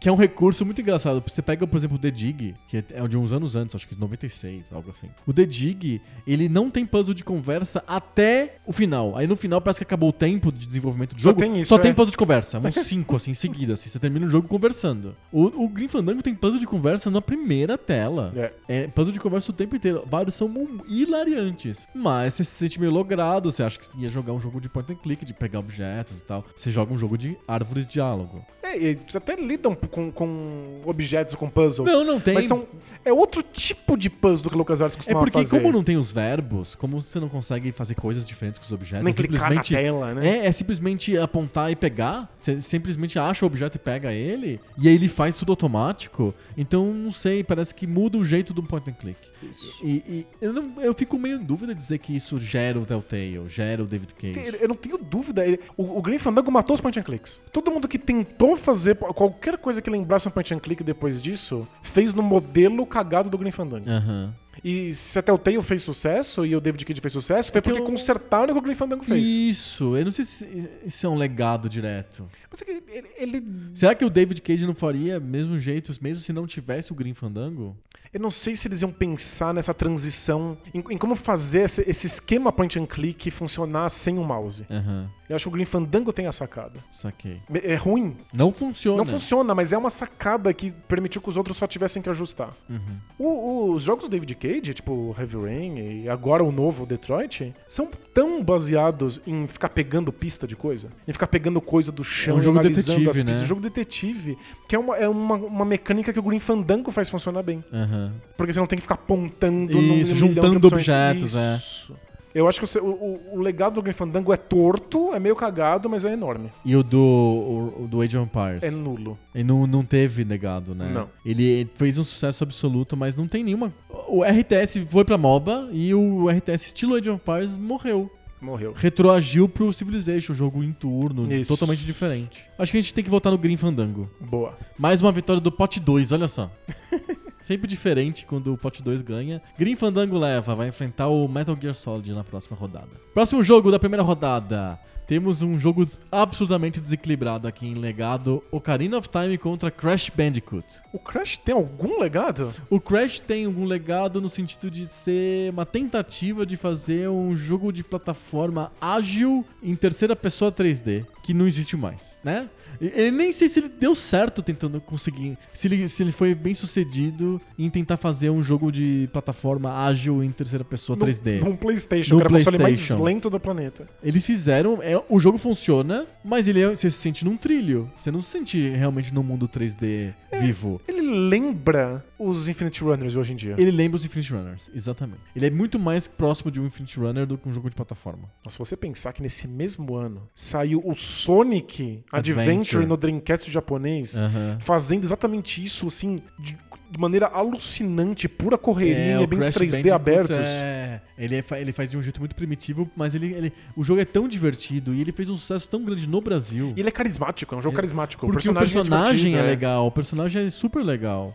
E fizeram vários outros jogos do Crash, tem o CTR que eu acho. Inclusive, eu acho o CTR bem melhor do que o próprio Crash, sabe? Mas de alguma maneira o Crash é um jogo muito querido no Brasil. E nos Estados Unidos também, de alguma certa maneira. O próprio Nathan Drake joga Crash no, no, no Uncharted 4. Porque é da, da, da Naughty Dog. Porque é da, é. Not- Do- da Naughty Dog. Então, é, ele tem um legado, assim, como que eu posso dizer, emocional. Mas, de verdade, não tem nenhum outro jogo depois dele que não seja um Infinite Runner, talvez. É, c- c- você tem que forçar muito a barra pra encontrar uma linha que a Naughty Dog já indicou que tá lá. De que o Crash é um precursor do Uncharted. Ah, nossa, não. Vai é ter muito que extra- forçar É, não, é muito muito a mão. extrapolativo isso. Porque ele tá num ambiente meio de céu. Isso. E correndo no ambiente 3D, com cenas de ação, sabe? Ah, mas com eu- muitas aspas ação. Muitas aspas, muitas aspas. O Crash ele é mais ação do que o Uncharted, sem dúvida. O Uncharted é muito scriptado e muito as ações, as cenas de ação você sente que são inevitáveis. Sim, sim. Você vai ganhar, é que nem um filme. Mas o, o Crash é mais um jogo. Só que ele é num, é, num, é num trilhão de trem, assim. Efetivamente você tá preso num trilho, porque o espaço que o Crash tem pra fazer as coisas é minúsculo. Ele realmente é um jogo, não é um jogo sobre exploração é, aberta, é um jogo sobre caminho. Você É. vai, vai pra um lado, vai pro outro, é um tipo um jogo de carrinho. Ele é um assim. Infinite Runner do celular. Ele é um jogo de. É um Infinite Runner. É que a gente não precisa ficar se debruçando muito. É porque o no outro é o legado, Ocarina of Time. Porque o outro é o que, pra mim, é o jogo mais influente de todos os tempos. É. Explica aí, sucintamente, a influência do Ocarina of Time. É, o Ocarina of Time cria o- os comandos. Que são adaptivos, né? Isso. É, o, o- o botão faz várias coisas dependendo do contexto. Exatamente, são é, os, os comandos de contexto. Aham. Então você tem um botão só e se você for pra pular ele aparece jump, e se for pra escalar ele aparece escalar, e se for pra bater ele aparece bater. Ele, Hoje todos os jogos são assim. ele entende onde você tá e faz com que os comandos ajam de acordo. Sim. Você sente que você tá no controle, mas você não precisa de 8 mil botões. Como o controle é nem de 18 botões. Isso, nem 300 verbos. O, o, o Link do Ocarina of Time, ele é um personagem vivo. Ele faz coisas por si só. Ele, ele, ele tem capacidades. Você vai falar assim, olha, tenta fazer isso. E ele vai lá e faz. Aham. É, exploração de mundo aberto, com cavalo. O cenário é tão importante, ou mais importante do que o próprio Link. Então, Isso é um clássico do Zelda. né, ver o mundo É, todos os Zeldas são assim. e interagir com, com, com esse cenário é, é, é a grande graça.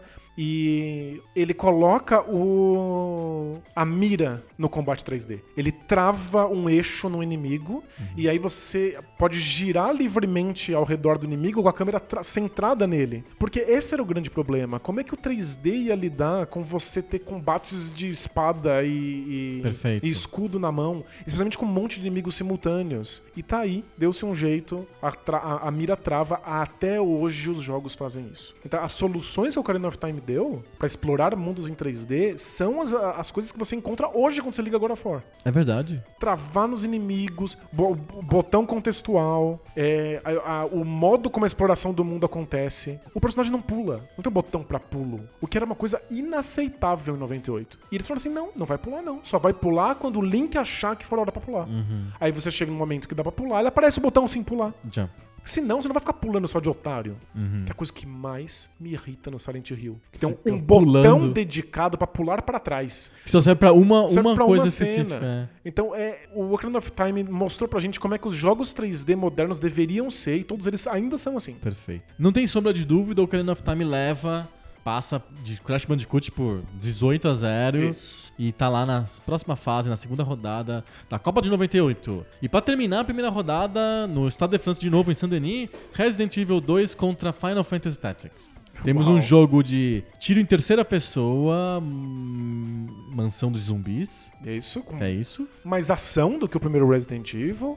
E é Menos com- exploração de cenário, coletando de, coleção de itens e tal. Chave vermelha na porta vermelha, chave azul na porta azul. é isso. Mas com com uma coisa bem interessante, que são dois personagens separados, logo na Ah, abertura. Perfeito. E você vai encontrando outro personagem em momentos do jogo, e aí você tem que jogar com outro personagem pra ver como é que esse encontro se dá. Perfeito. E é interessante. E o Final Fantasy Tactics. que popularizou esse gênero de combate de tabuleiro. É um jogo de tabuleiro, no fundo, né? Em que você vai. Mas esse jogo de miniatura, aqueles jogos de miniatura que tem. Isso, exatamente isso. São jogos de miniatura com a diferença de que eles passam de nível, ganham ponto de experiência, e que você vai fazendo com que eles escolham profissões e aprendendo coisas diferentes. Você vai mo- moldando os seus personagens pra, pra, pro teu estilo de, de jogo. E- É tipo Mario Rabbids. Isso, exatamente isso, né? é um jogo de tabuleiro. Só que o Final Fantasy Tactics tenta contar uma história. É, para quem quiser pesquisar na internet, a história da tradução do Final Fantasy Tactics em inglês é uma das coisas mais interessantes do, do, do mundo da tradução, porque era um jogo extremamente difícil de passar pro inglês e foi um, um, um trabalho de uma única pessoa e é, é- é super polêmico, ele tem que fazer um monte de alterações e, e escolhas, é, é- é uma história bacana. E tem gente que ama o Final Fantasy Tactics pela liberdade de, de mudar os personagens e alguns amam por causa da história que conta. Tem gente realmente apaixonada, diz que é uma das histórias mais interessantes, eu não conheço a fundo, mas diz que é uma das histórias mais interessantes que o Final Fantasy já contou. Essa, essa jogabilidade, ela deu frutos fora o jogo do Mario Rabbids? Então, te- é um gênero famoso, E tem muito jogo de celular assim. tem muito jogo de celular assim, vários jogos saíram, Tipo, até esses Clash Royale, esses jogos são muito parecidos nesse, mo- com esse modelo de jogo de tabuleiro, de, de ba- luta de miniatura. É, tem, tem uma, uma série que chama Desgaia, que é uma série bem famosa, só de combate desse tipo. Mas eu arrisco dizer que ninguém faz exatamente o que Final Fantasy Tactics faz. É uma questão de. uma coisa de liberdade de como você monta os, os personagens que é, é diferente. Aham. Eu acho que o Final Fantasy Tactics ainda é amado, talvez porque ele não tenha gerado muitos filhos. Perfeito. Ele ainda é uma experiência que só encontra nele, assim. Perfeito. E o Re- contra o Resident Evil, o que você acha de legado? Um jogo de tiro em terceira pessoa contra um jogo de luta de miniatura e tabuleiro. Eu acho que o Final Fantasy Que é tão Tactics- forte, esse é tão forte em celular hoje. Eu, é que eu- eu não sei se o Final Fantasy, Final Fantasy Tactics deixa legado nesses jogos de tabuleiro. Aham. Que eles são mais. Eles são mais parecidos com outros jogos de combate tático de tabuleiro, não com o Tactics. Acho que o Tactics ficou meio à parte. Sei. É, eu acho que o Resident Evil 2 deixou mais legado Eu em- acho que sim. nessa, nessa questão da história e de ter vários personagens numa única narrativa. Não, e eu, eu acho que a mecânica de tiro em terceira pessoa também é uma coisa que ficou. Se for pensar bem, é uma mecânica que você tem até hoje. GTA, o Red, Red Dead Redemption. É que, eu tô- é que o Resident Evil 1 já fazia, eu tô tentando achar o que, que o Não, 2 não, faz é- de diferente. É, né? eu tô meio que indo pela série Resident Evil, né? Entendi. Porque por acaso no, em 98 foi lançado o Resident Evil 2. Mas ele carrega as- o legado da primeira, da primeira interação da série, eu acho. Faz sentido. Então p- pode passar o Ponto Resident, pro Resident Evil. Evil. Resident Evil 2 passa pra próxima fase. E nós já temos a segunda rodada definida. Agora já tá. O legado de todos eles já tá apresentado. Agora tu todo consegue mundo ser já mais sabe quais são rápido. os, jo- os, os participantes. Exato, a gente já consegue definir de um jeito mais lá- ágil pra segunda rodada da nossa Copa de 98. Pokémon Red and Blue e contra Baldur's Gate é o primeiro jogo da segunda rodada. Dois RPGs. É, o Só Baldur's que um bem ocidental e o outro o sui generis, a- assim, a ponto de ser um gênero próprio, gênero Pokémon. O Baldur's Gate virou os Mass Effects e todos os RPGs ocidentais e os Skyrims da vida, eventualmente. O Pokémon virou a, Virou Pokémon. a- a massa gigantesca que é o Virou Pokémon. ele mesmo, exato. Mas ele é um legado gigante, né? Absurdo, exato. E aí, qual dos dois? Você chega- fala assim, Mario, Mario, qual que é o legado do Mario? Ah, o legado do Mario é Mario. Puta, É um legado enorme. É muito um, é um grande. legado que envolve consoles. exato, tem consoles que são vendidos por causa de Pokémon. Isso.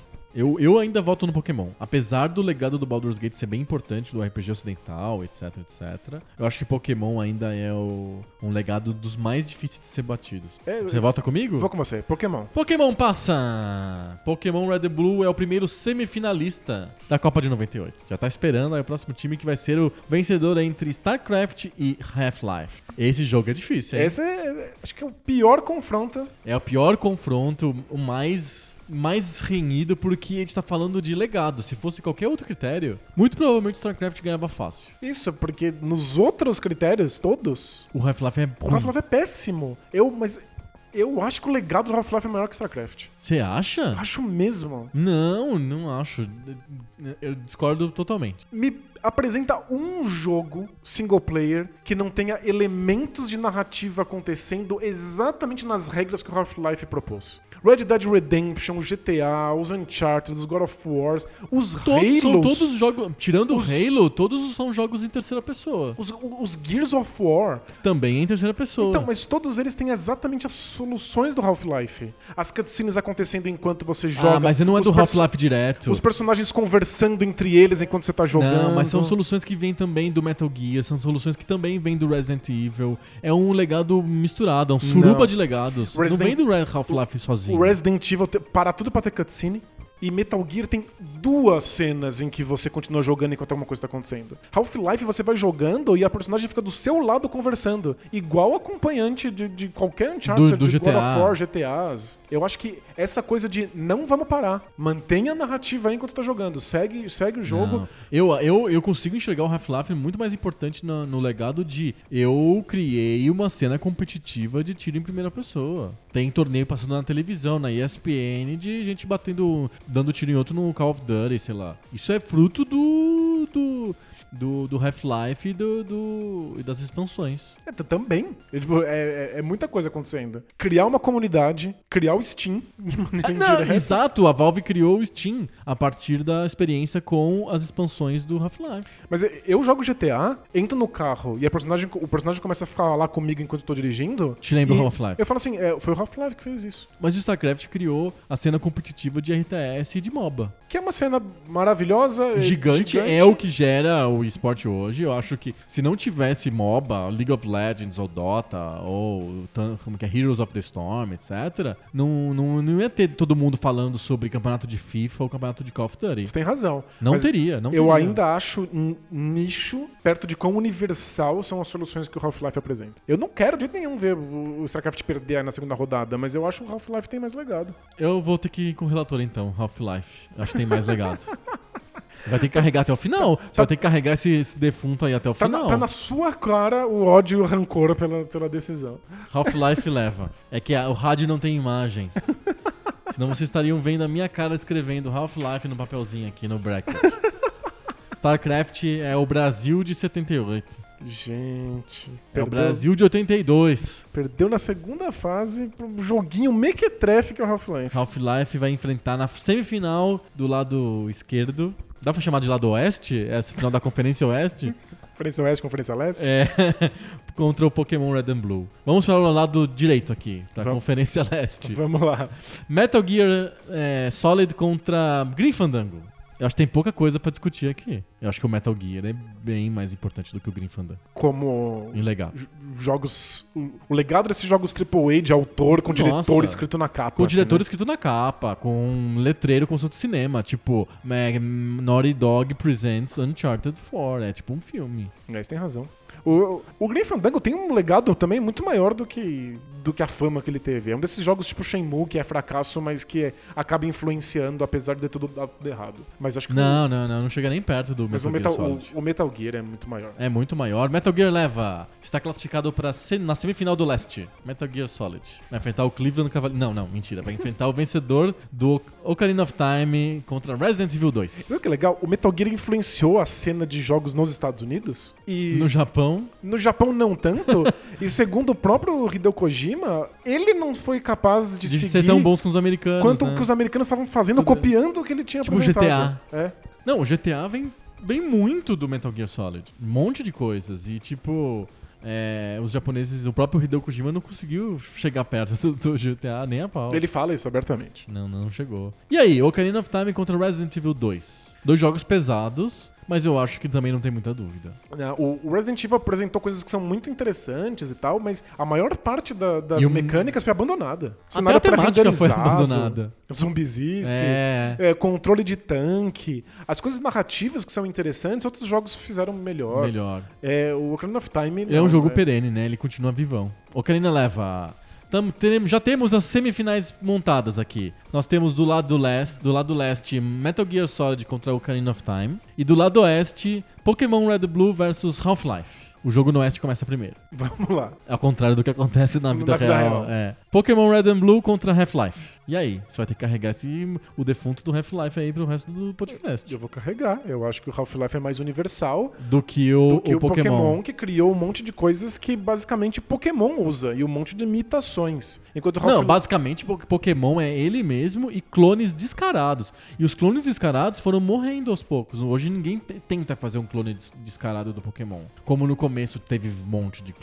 Então o legado é bem autolimitado, embora gigante, porque Pokémon é uma coisa universal. O meu sobrinho de 7 anos adora Pokémon loucamente. Não, mas to- todo mundo. E ele nunca nem viu o Pokémon Red and Blue na vida, nem sabe o que é isso. Não precisa. É outra coisa, é outro, outro universo. É, É que eu, eu acho que as soluções que o Half-Life apresenta, todo mundo usa. É tipo, é difícil achar um jogo que não tenha Ele influência criou direta. os videogames modernos, é isso que você tá falando. É isso que eu tô o querendo Half-Life é o último pouco pixel. É, e em, em termos de narrativa, como lidar com narrativa, foi o Half-Life que, que ditou as regras. Fora, isso porque a gente nem tá colocando em consideração que ele criou o cenário competitivo de tiro em primeira pessoa. Isso, que também é, é, é, É, fo- pauleira, é foda, né? Call of Duty, Overwatch, e Battlefield. É, o, o Pokémon tem um, ele tem um legado estranho, que é o cenário competitivo, em que é, mu- parece um jogo muito fácil se você se dedica, é super profundo. É. Vários jogos tentam copiar essa dinâmica. Colecionáveis e coisas assim, né? Ah, tem quatro golpinhos aqui, é fácil de aprender, mas tem que, que estudar pra entender, pra, pra entender o que tá acontecendo. Sim. Vários jogos tentam, mas é uma coisa muito difícil. é, tipo, não, não, não basta querer. Não, não.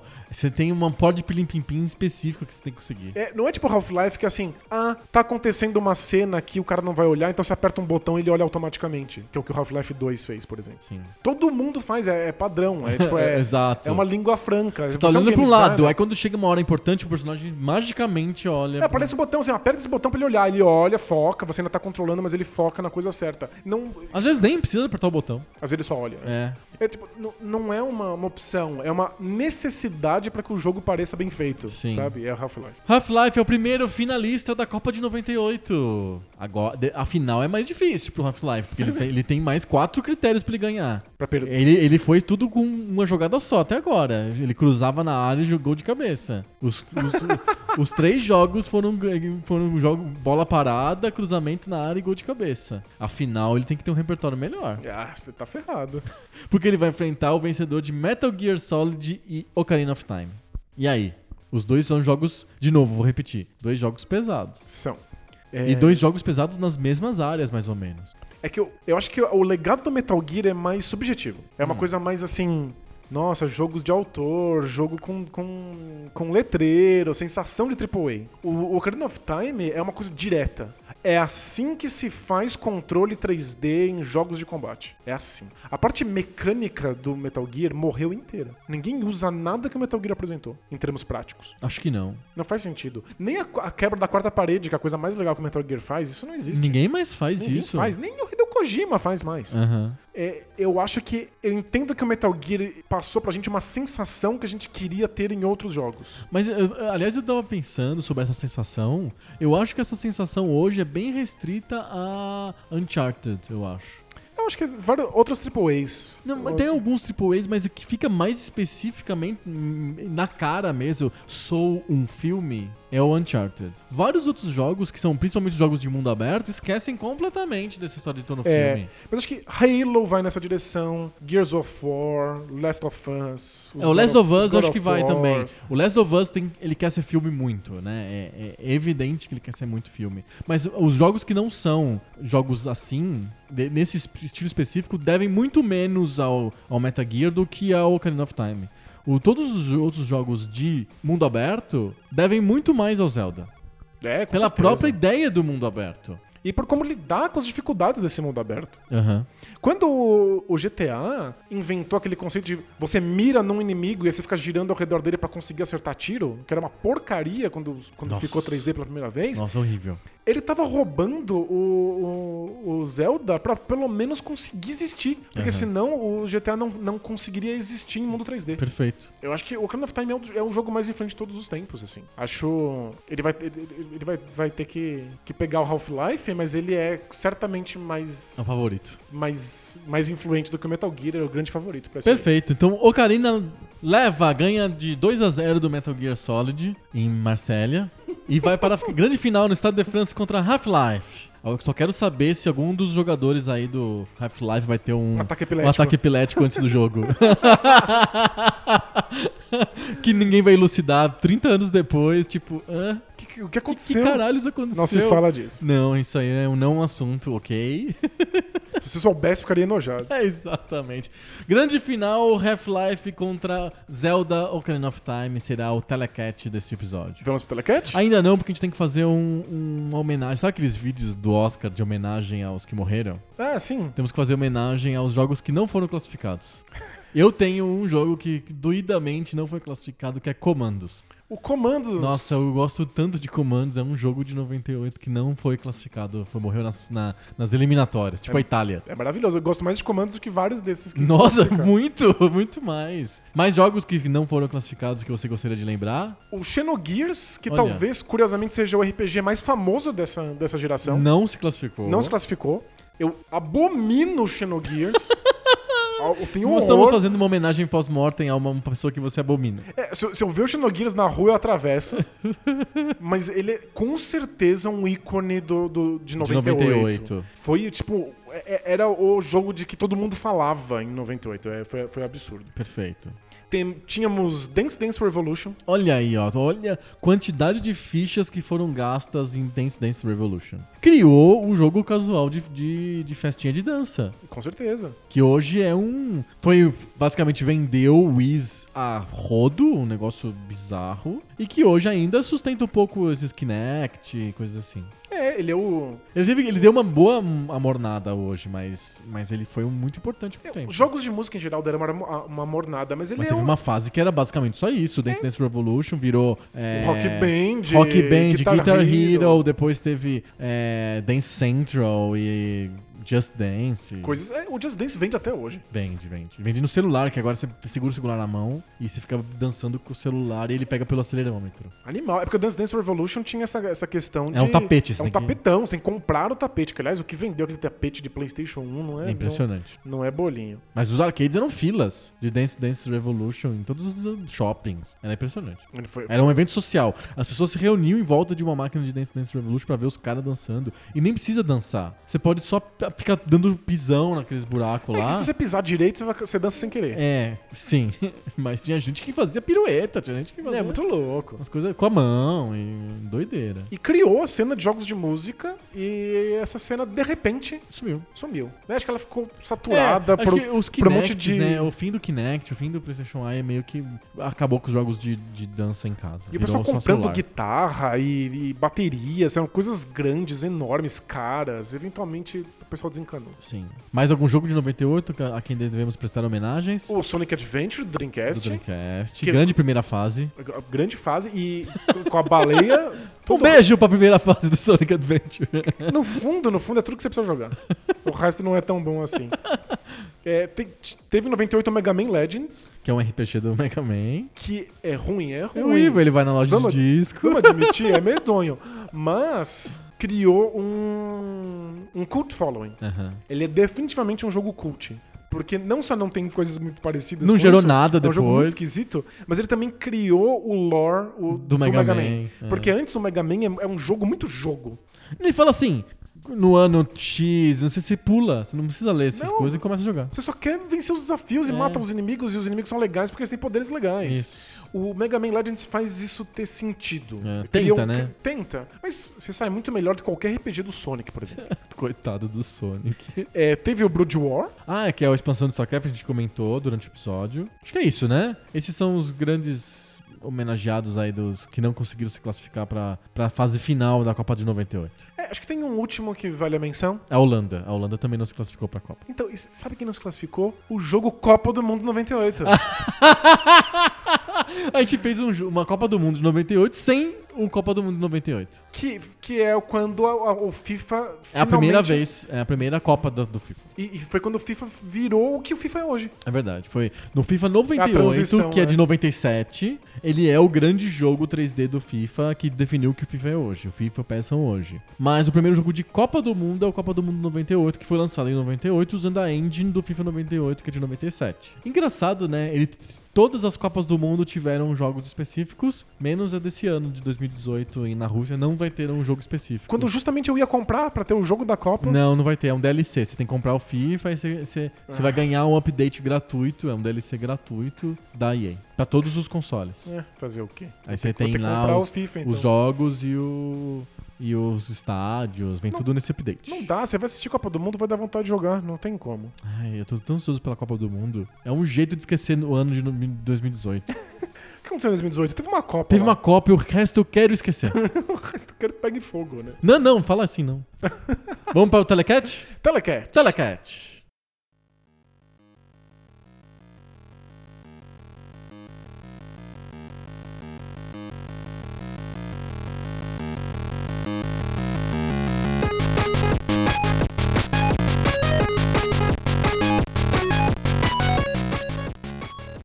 Telecat. Telecat. Telecat é a sessão do Poco Pixel em que a gente faz o que a gente fez esse episódio inteiro. Bota dois jogos pra duelar.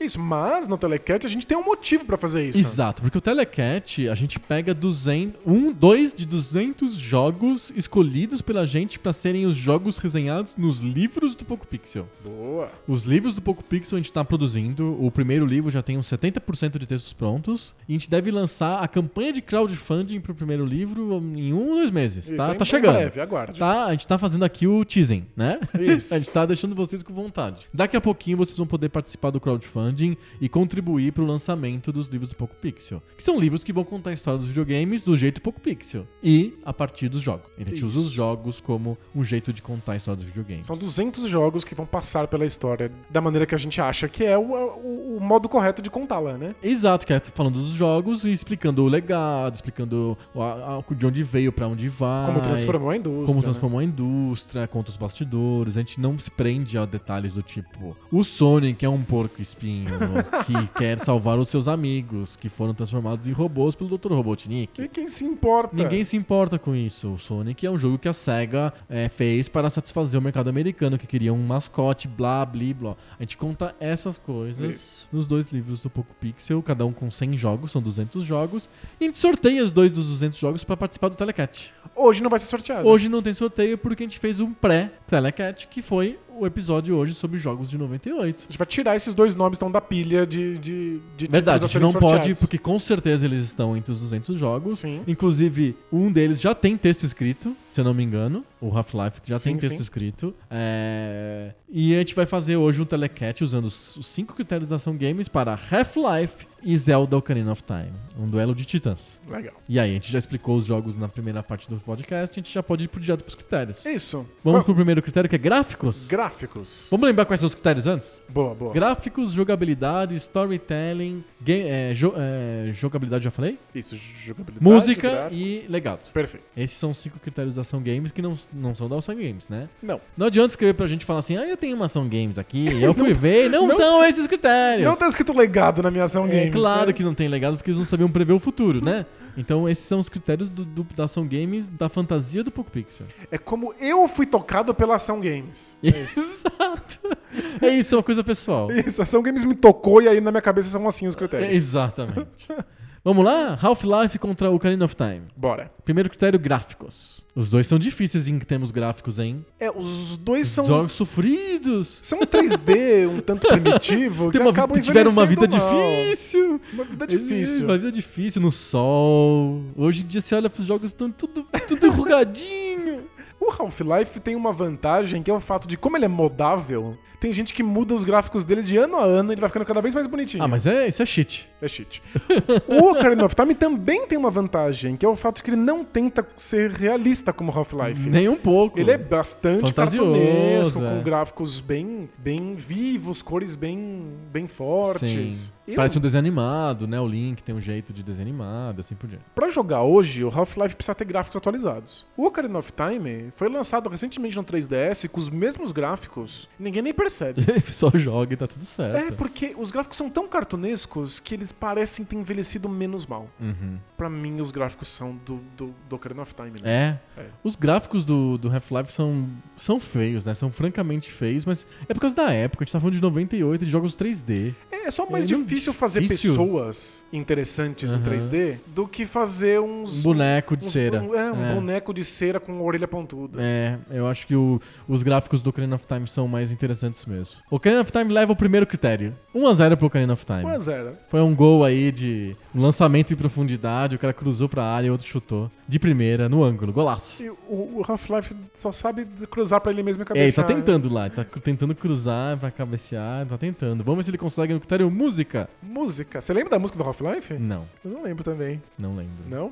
Mas ó, o Zelda tem uma música super famosa. E, e tem uma coisa musical no jogo também. A gente tá falando de um jogo cujo nome é Ocarina of Time. É um instrumento musical, a Ocarina. É, a, a música é uma jogabilidade. É uma jogabilidade do jogo. Você é, é- é bem esperto, né? Porque tem a. Você consegue fazer coisas, magias e, e ações específicas usando a Ocarina, que ele te dá comandos do, teu- do controle que simulam as notas musicais que você vai tocar na Ocarina. E cada combinação de notas tem uma magia diferente que o Link vai aprendendo. E você vai aprendendo, né? Também, né? Isso, vai aprendendo a tocar, você vai decorando aquilo. é. Isso. E aí você tem que fazer as, as coisas rápido. É, é um- é inteligente, a mecânica é inteligente. E isso é música também. Ao mesmo tempo tem o som da cada, cada magia tem uma, uma música específica. É, não só o jogo tem músicas muito icônicas, como as magias tocadas na ocarina são músicas icônicas. Exato. é Que tem gente que consegue assobiar até hoje. Tem gente que fez um sistema de automação ca- da casa dele com as músicas do Ocarina of Time. Animal, muito tipo, louco. acende a luz, ele toca um tema específico lá.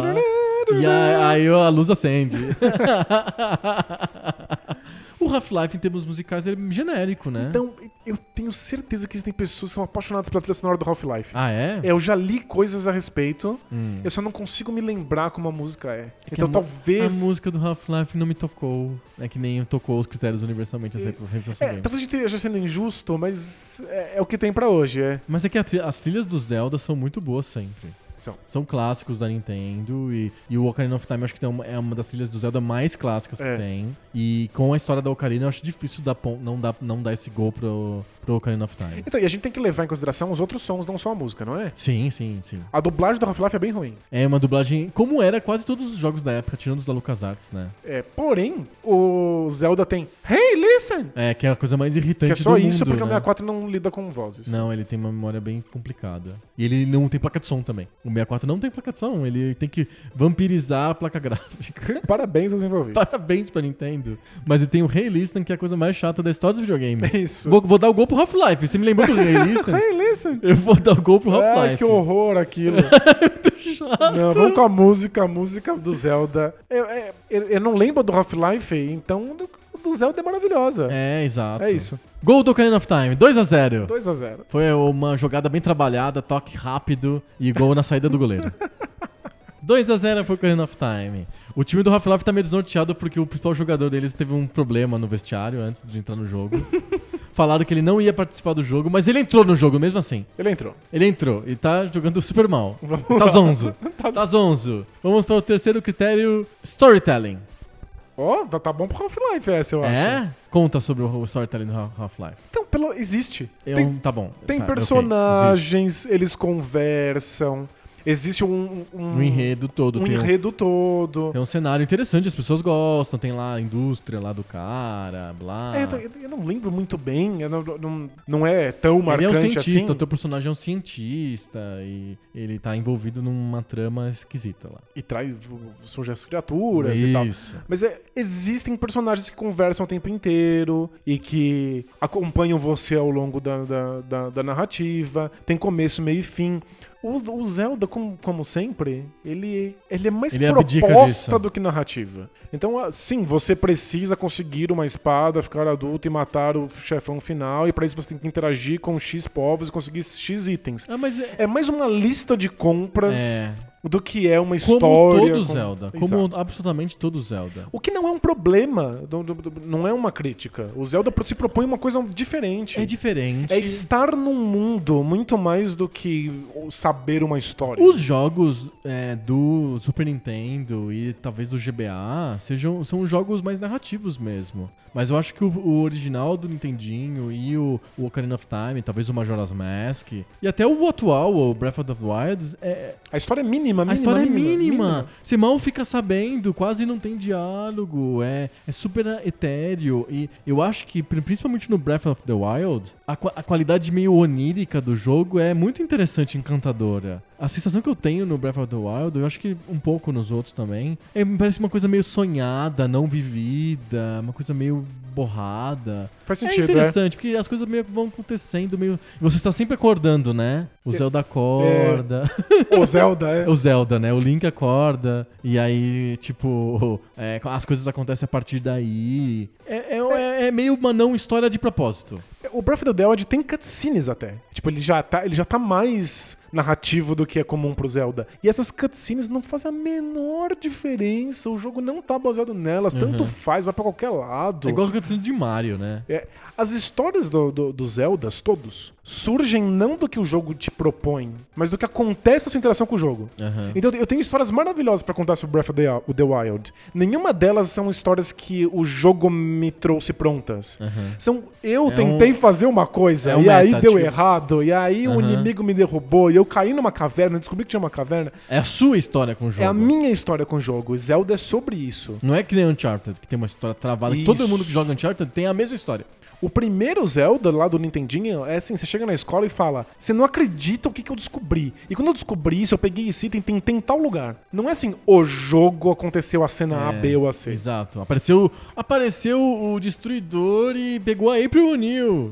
Todo Isso. mundo viu isso, né? Que é todo mundo contra Final Fantasy. Morreu teu personagem no Metal Gear. Olha o que que aconteceu. É. No Chrono Tem um Trigger. plot twist. Uhum. O Zelda é tipo, mano, aconteceu isso comigo e não tava planejado. Uhum. Essa é a parte legal. Então Zelda não quer ter storytelling. É uma outra... Você cria o seu storytelling meio que fluidamente. Isso, a, a história surge da jogabilidade, né? E você daria o voto pro o gol pro Half-Life? Eu dou esse gol do de storytelling pro Half-Life com certeza. Ok. Ele, ele se propõe a ter um um storytelling, ele conta uma história, ele tem personagens, eles falam, o que, uau, Igual, né? incrível. E então é a ponta dele. Olha só, acho que é uma- foi uma saída errada de bola do, do, do- do Zelda que botou pra escanteio. Aí na cobrança de escanteio, o Half-Life fez de cabeça. Boa. 2x1 pro Ocarina of Time. Ainda tem chance o Half-Life. O Half-Life tá, tá lá, tá, tá, tá lutando. Agora ele vai lutar na categoria jogabilidade. E aí? Então, é que. Parece complicado pro Half-Life. é, As energias dele estão jogabilidade- acabando. Eu vou levar em consideração como jogabilidade o fato de que as cutscenes não travam o jogo, porque eu continuo jogando enquanto as coisas acontecem. Mas ele, no fundo, é um jogo de tiro muito convencional em termos de jogabilidade. Enquanto. Em termos de jogabilidade, ele é muito igual ao que é, foi feito no Quake. Exato. Tem essa coisa.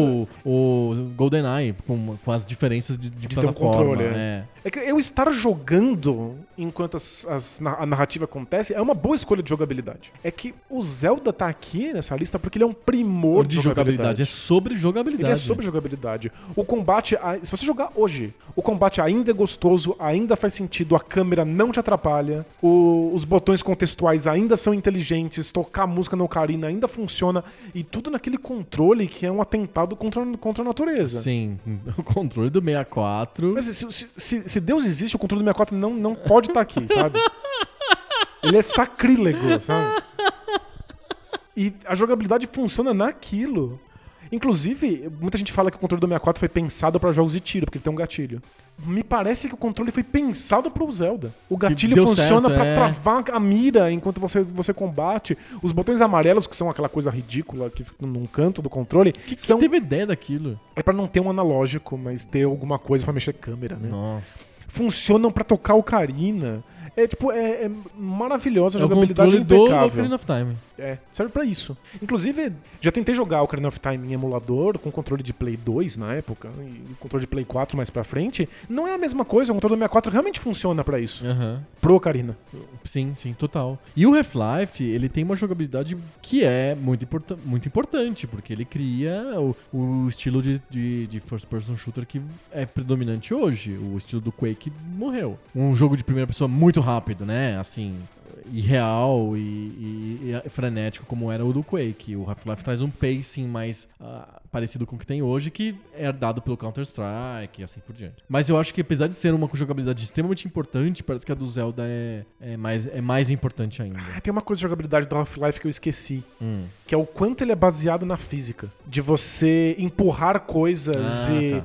E. Coisas que não, não são tiro. Isso, você dá porrada nas coisas pra quebrar elas, depois empurrar caixas, usar as caixas como proteção, ou pra cair em cima de inimigos. Tem uma coisa muito legal de, de que o cenário segue regras e você entende elas. Que depois o Zelda vai usar. Perfeito. Então, a jogabilidade do Half-Life é melhor do que eu lembrava. É boa, claro É. que é. E ela é, ela é muito. Ela criou. é- é- Ele foi usado pro, pra fazer tantas add-ons e coisas desse tipo.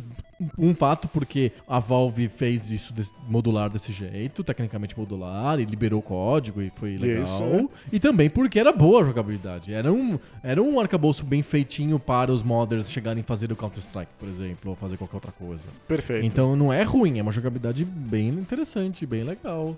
Eu, mas eu acho que o Zelda leva. Eu acho também. Eu acho que o, o Half-Life tá se esforçando, tá chegando na frente do gol, mas aí ele, ele não tem tanto repertório, aí ele tenta fazer o chuveirinho e, e a zaga do Zelda tá mais esperta, tá tirando essas bolas. É porque eu acho que o Zelda tem mais jogabilidades, tem mais coisas que você faz pra interagir com o jogo e todas elas são impecáveis. Perfeito. Com exceção do Rei Listen. É o Ray Listen. É, é, é um erro de jogabilidade porque ele quer pegar o jogador pela mão e falar: Isso. tá aqui, faz isso, não, não deixa perder isso. Como assim você levou um minuto e meio pra resolver esse puzzle? Não pode, Não deixa eu te pode. dar a resposta.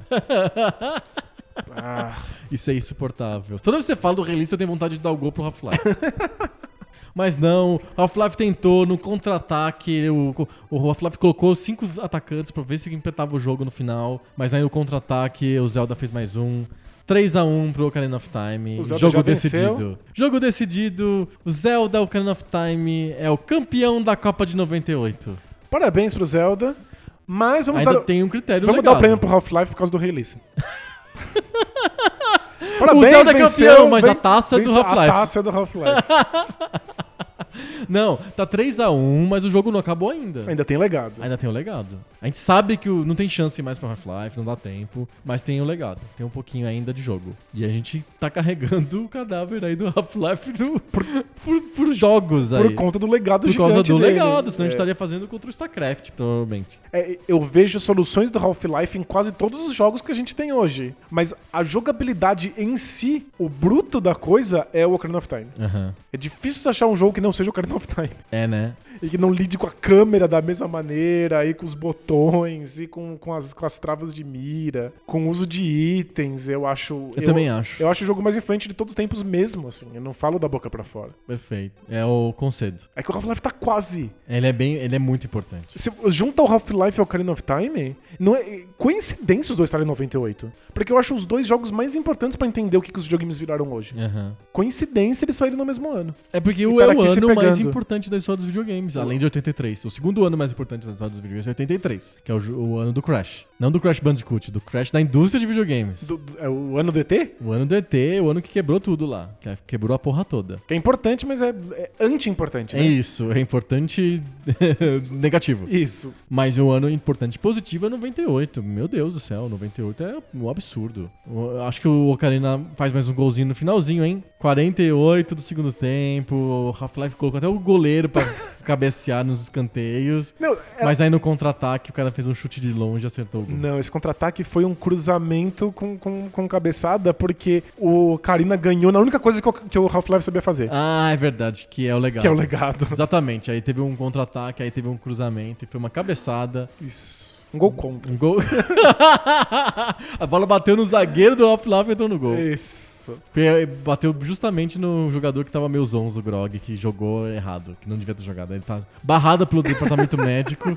Mas o técnico colocou ele mesmo assim, porque imagina, a torcida vai ficar muito furiosa. Eu fico, cara, revoltado. Justo esse cara. Deve ter gente revoltada em casa ouvindo isso agora. Ocarina of Time 4, Half-Life 1, final da Copa de 98. São dois dos jogos mais importantes pra entender o que, que os videogames são hoje em dia, mas acho que o Ocarina of Time faz praticamente tudo melhor. Sim. É um jogo que, apesar dos pesares, resiste ao teste do tempo de uma maneira impressionante. Sim. Colocar a mão nele hoje em dia, você pode estranhar um pouco o pacing dele, mas todas as propostas fazem sentido. Sim. Tudo é feito com perfeição. O Half-Life é mais velho. Você consegue Ele, ver. ele tá mais. Ele tá puidinho, hein? Cê- cê- Dá pra ver as linhas que ligam ele ao- a- a- aos jogos modernos. Dá pra ver, caramba, foi inspirado nisso, porém envelheceu mal. Uhum. Acho, que, é- acho que esse é o ponto. Acho que o Ocarina of Time é, em si é mais jogo. Perfeito. E aí, a Ocarina of Time é campeão da Copa de 98. Parabéns. Pode botar uma estrelinha em cima do escudo. Ó, tem muito jogo aí que tá ganhando o selinho de ganhou o telecat. Esse ganhou a Ocarina Copa of do Time Mundo Ganhou a- o telecat da Copa do Mundo de, 98. Fantástico. Ó, FIFA, reescreve aí a história aí, ó. Quem ganhou a Copa de 98 foi o Zelda Ocarina of Time. E aí, FIFA, o, o seu jogo da Copa do Mundo de 98 nem tava nos 16. Verdade, que vergonha. É Esse pessoal mercenário esclarecido aí é muito esclarecido, não gosta de futebol. Eles são esclarecidos, eles sabem o que estão fazendo. É. Se eles falarem que a gente não deveria gostar de futebol, eles têm razão, a gente E precisa assistir outra coisa. podemos dizer que o ranking original que os mecenas mandaram pra gente, o primeiro lugar era o Zelda Ocarina of Time? Ah, é verdade. Dá uma olhada no ranking aí. Veja se, veja se coincidiu, se o segundo é o, o Half-Life também. O segundo era Resident Evil 2. Ah, E o StarCraft era o terceiro, com o Half-Life em quarto. o Half-Life é o quarto. Aqui ficou em segundo lugar. O Ocarina of Time, que também foi o primeiro na lista dos mecenas, foi o primeiro aqui na Copa do Mundo de 98 do Poco Pix. Perfeito. Perfeito. E aí, foi satisfatório pra você? Se divertiu? O StarCraft perdeu logo de cara, eu fiquei É. meio frustrado. É, não perdeu logo de cara, perdeu na segunda rodada pro Half-Life. Eu Mas fiquei- sabe quem que é, né? É, é tipo a Grécia da Euro, a Euro 96, que foi. Não, 2000. não me Que foi lembro. É. ganhando tudo de 0x0 com gol cagado. Foi, ganha- foi ganha- ganhou tudo de 0,3 a 0 e ganhou de Portugal na final, lá em Lisboa. É, foi, foi bem isso. Eu, eu falei demais porque arrastando esse cadáver semi-morto do Half-Life até o final. Exatamente. Mas ele tá aí. Fez uma boa participação, perdeu de 4 a 1 do Zelda na final, mas tá tudo certo. Tá de parabéns e leva o troféu porque Rei Listen ninguém merece. Ele leva o troféu Hey Listen. é um troféu a mais que foi criado só pra essa edição. Parabéns. Muito bom.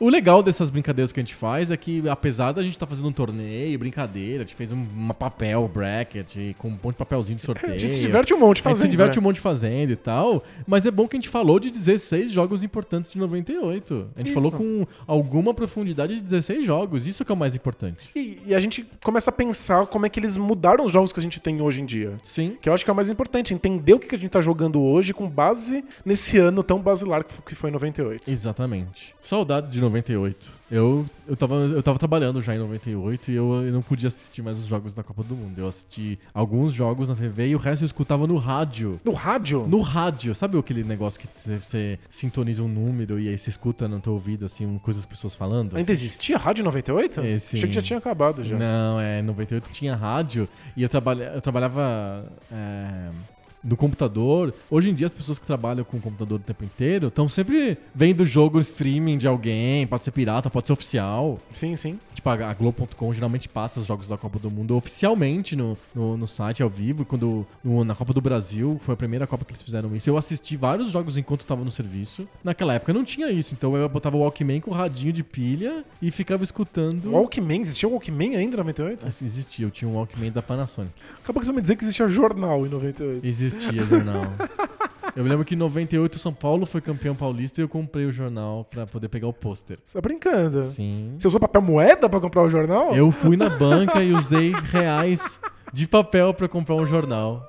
Essa foi a época de Half-Life e Zelda Ocarina of Time. Faz, Faz tempo. muito tempo. Semana que vem a gente volta com mais papo novo. Sobre videogame, velho. Valeu! Tchau!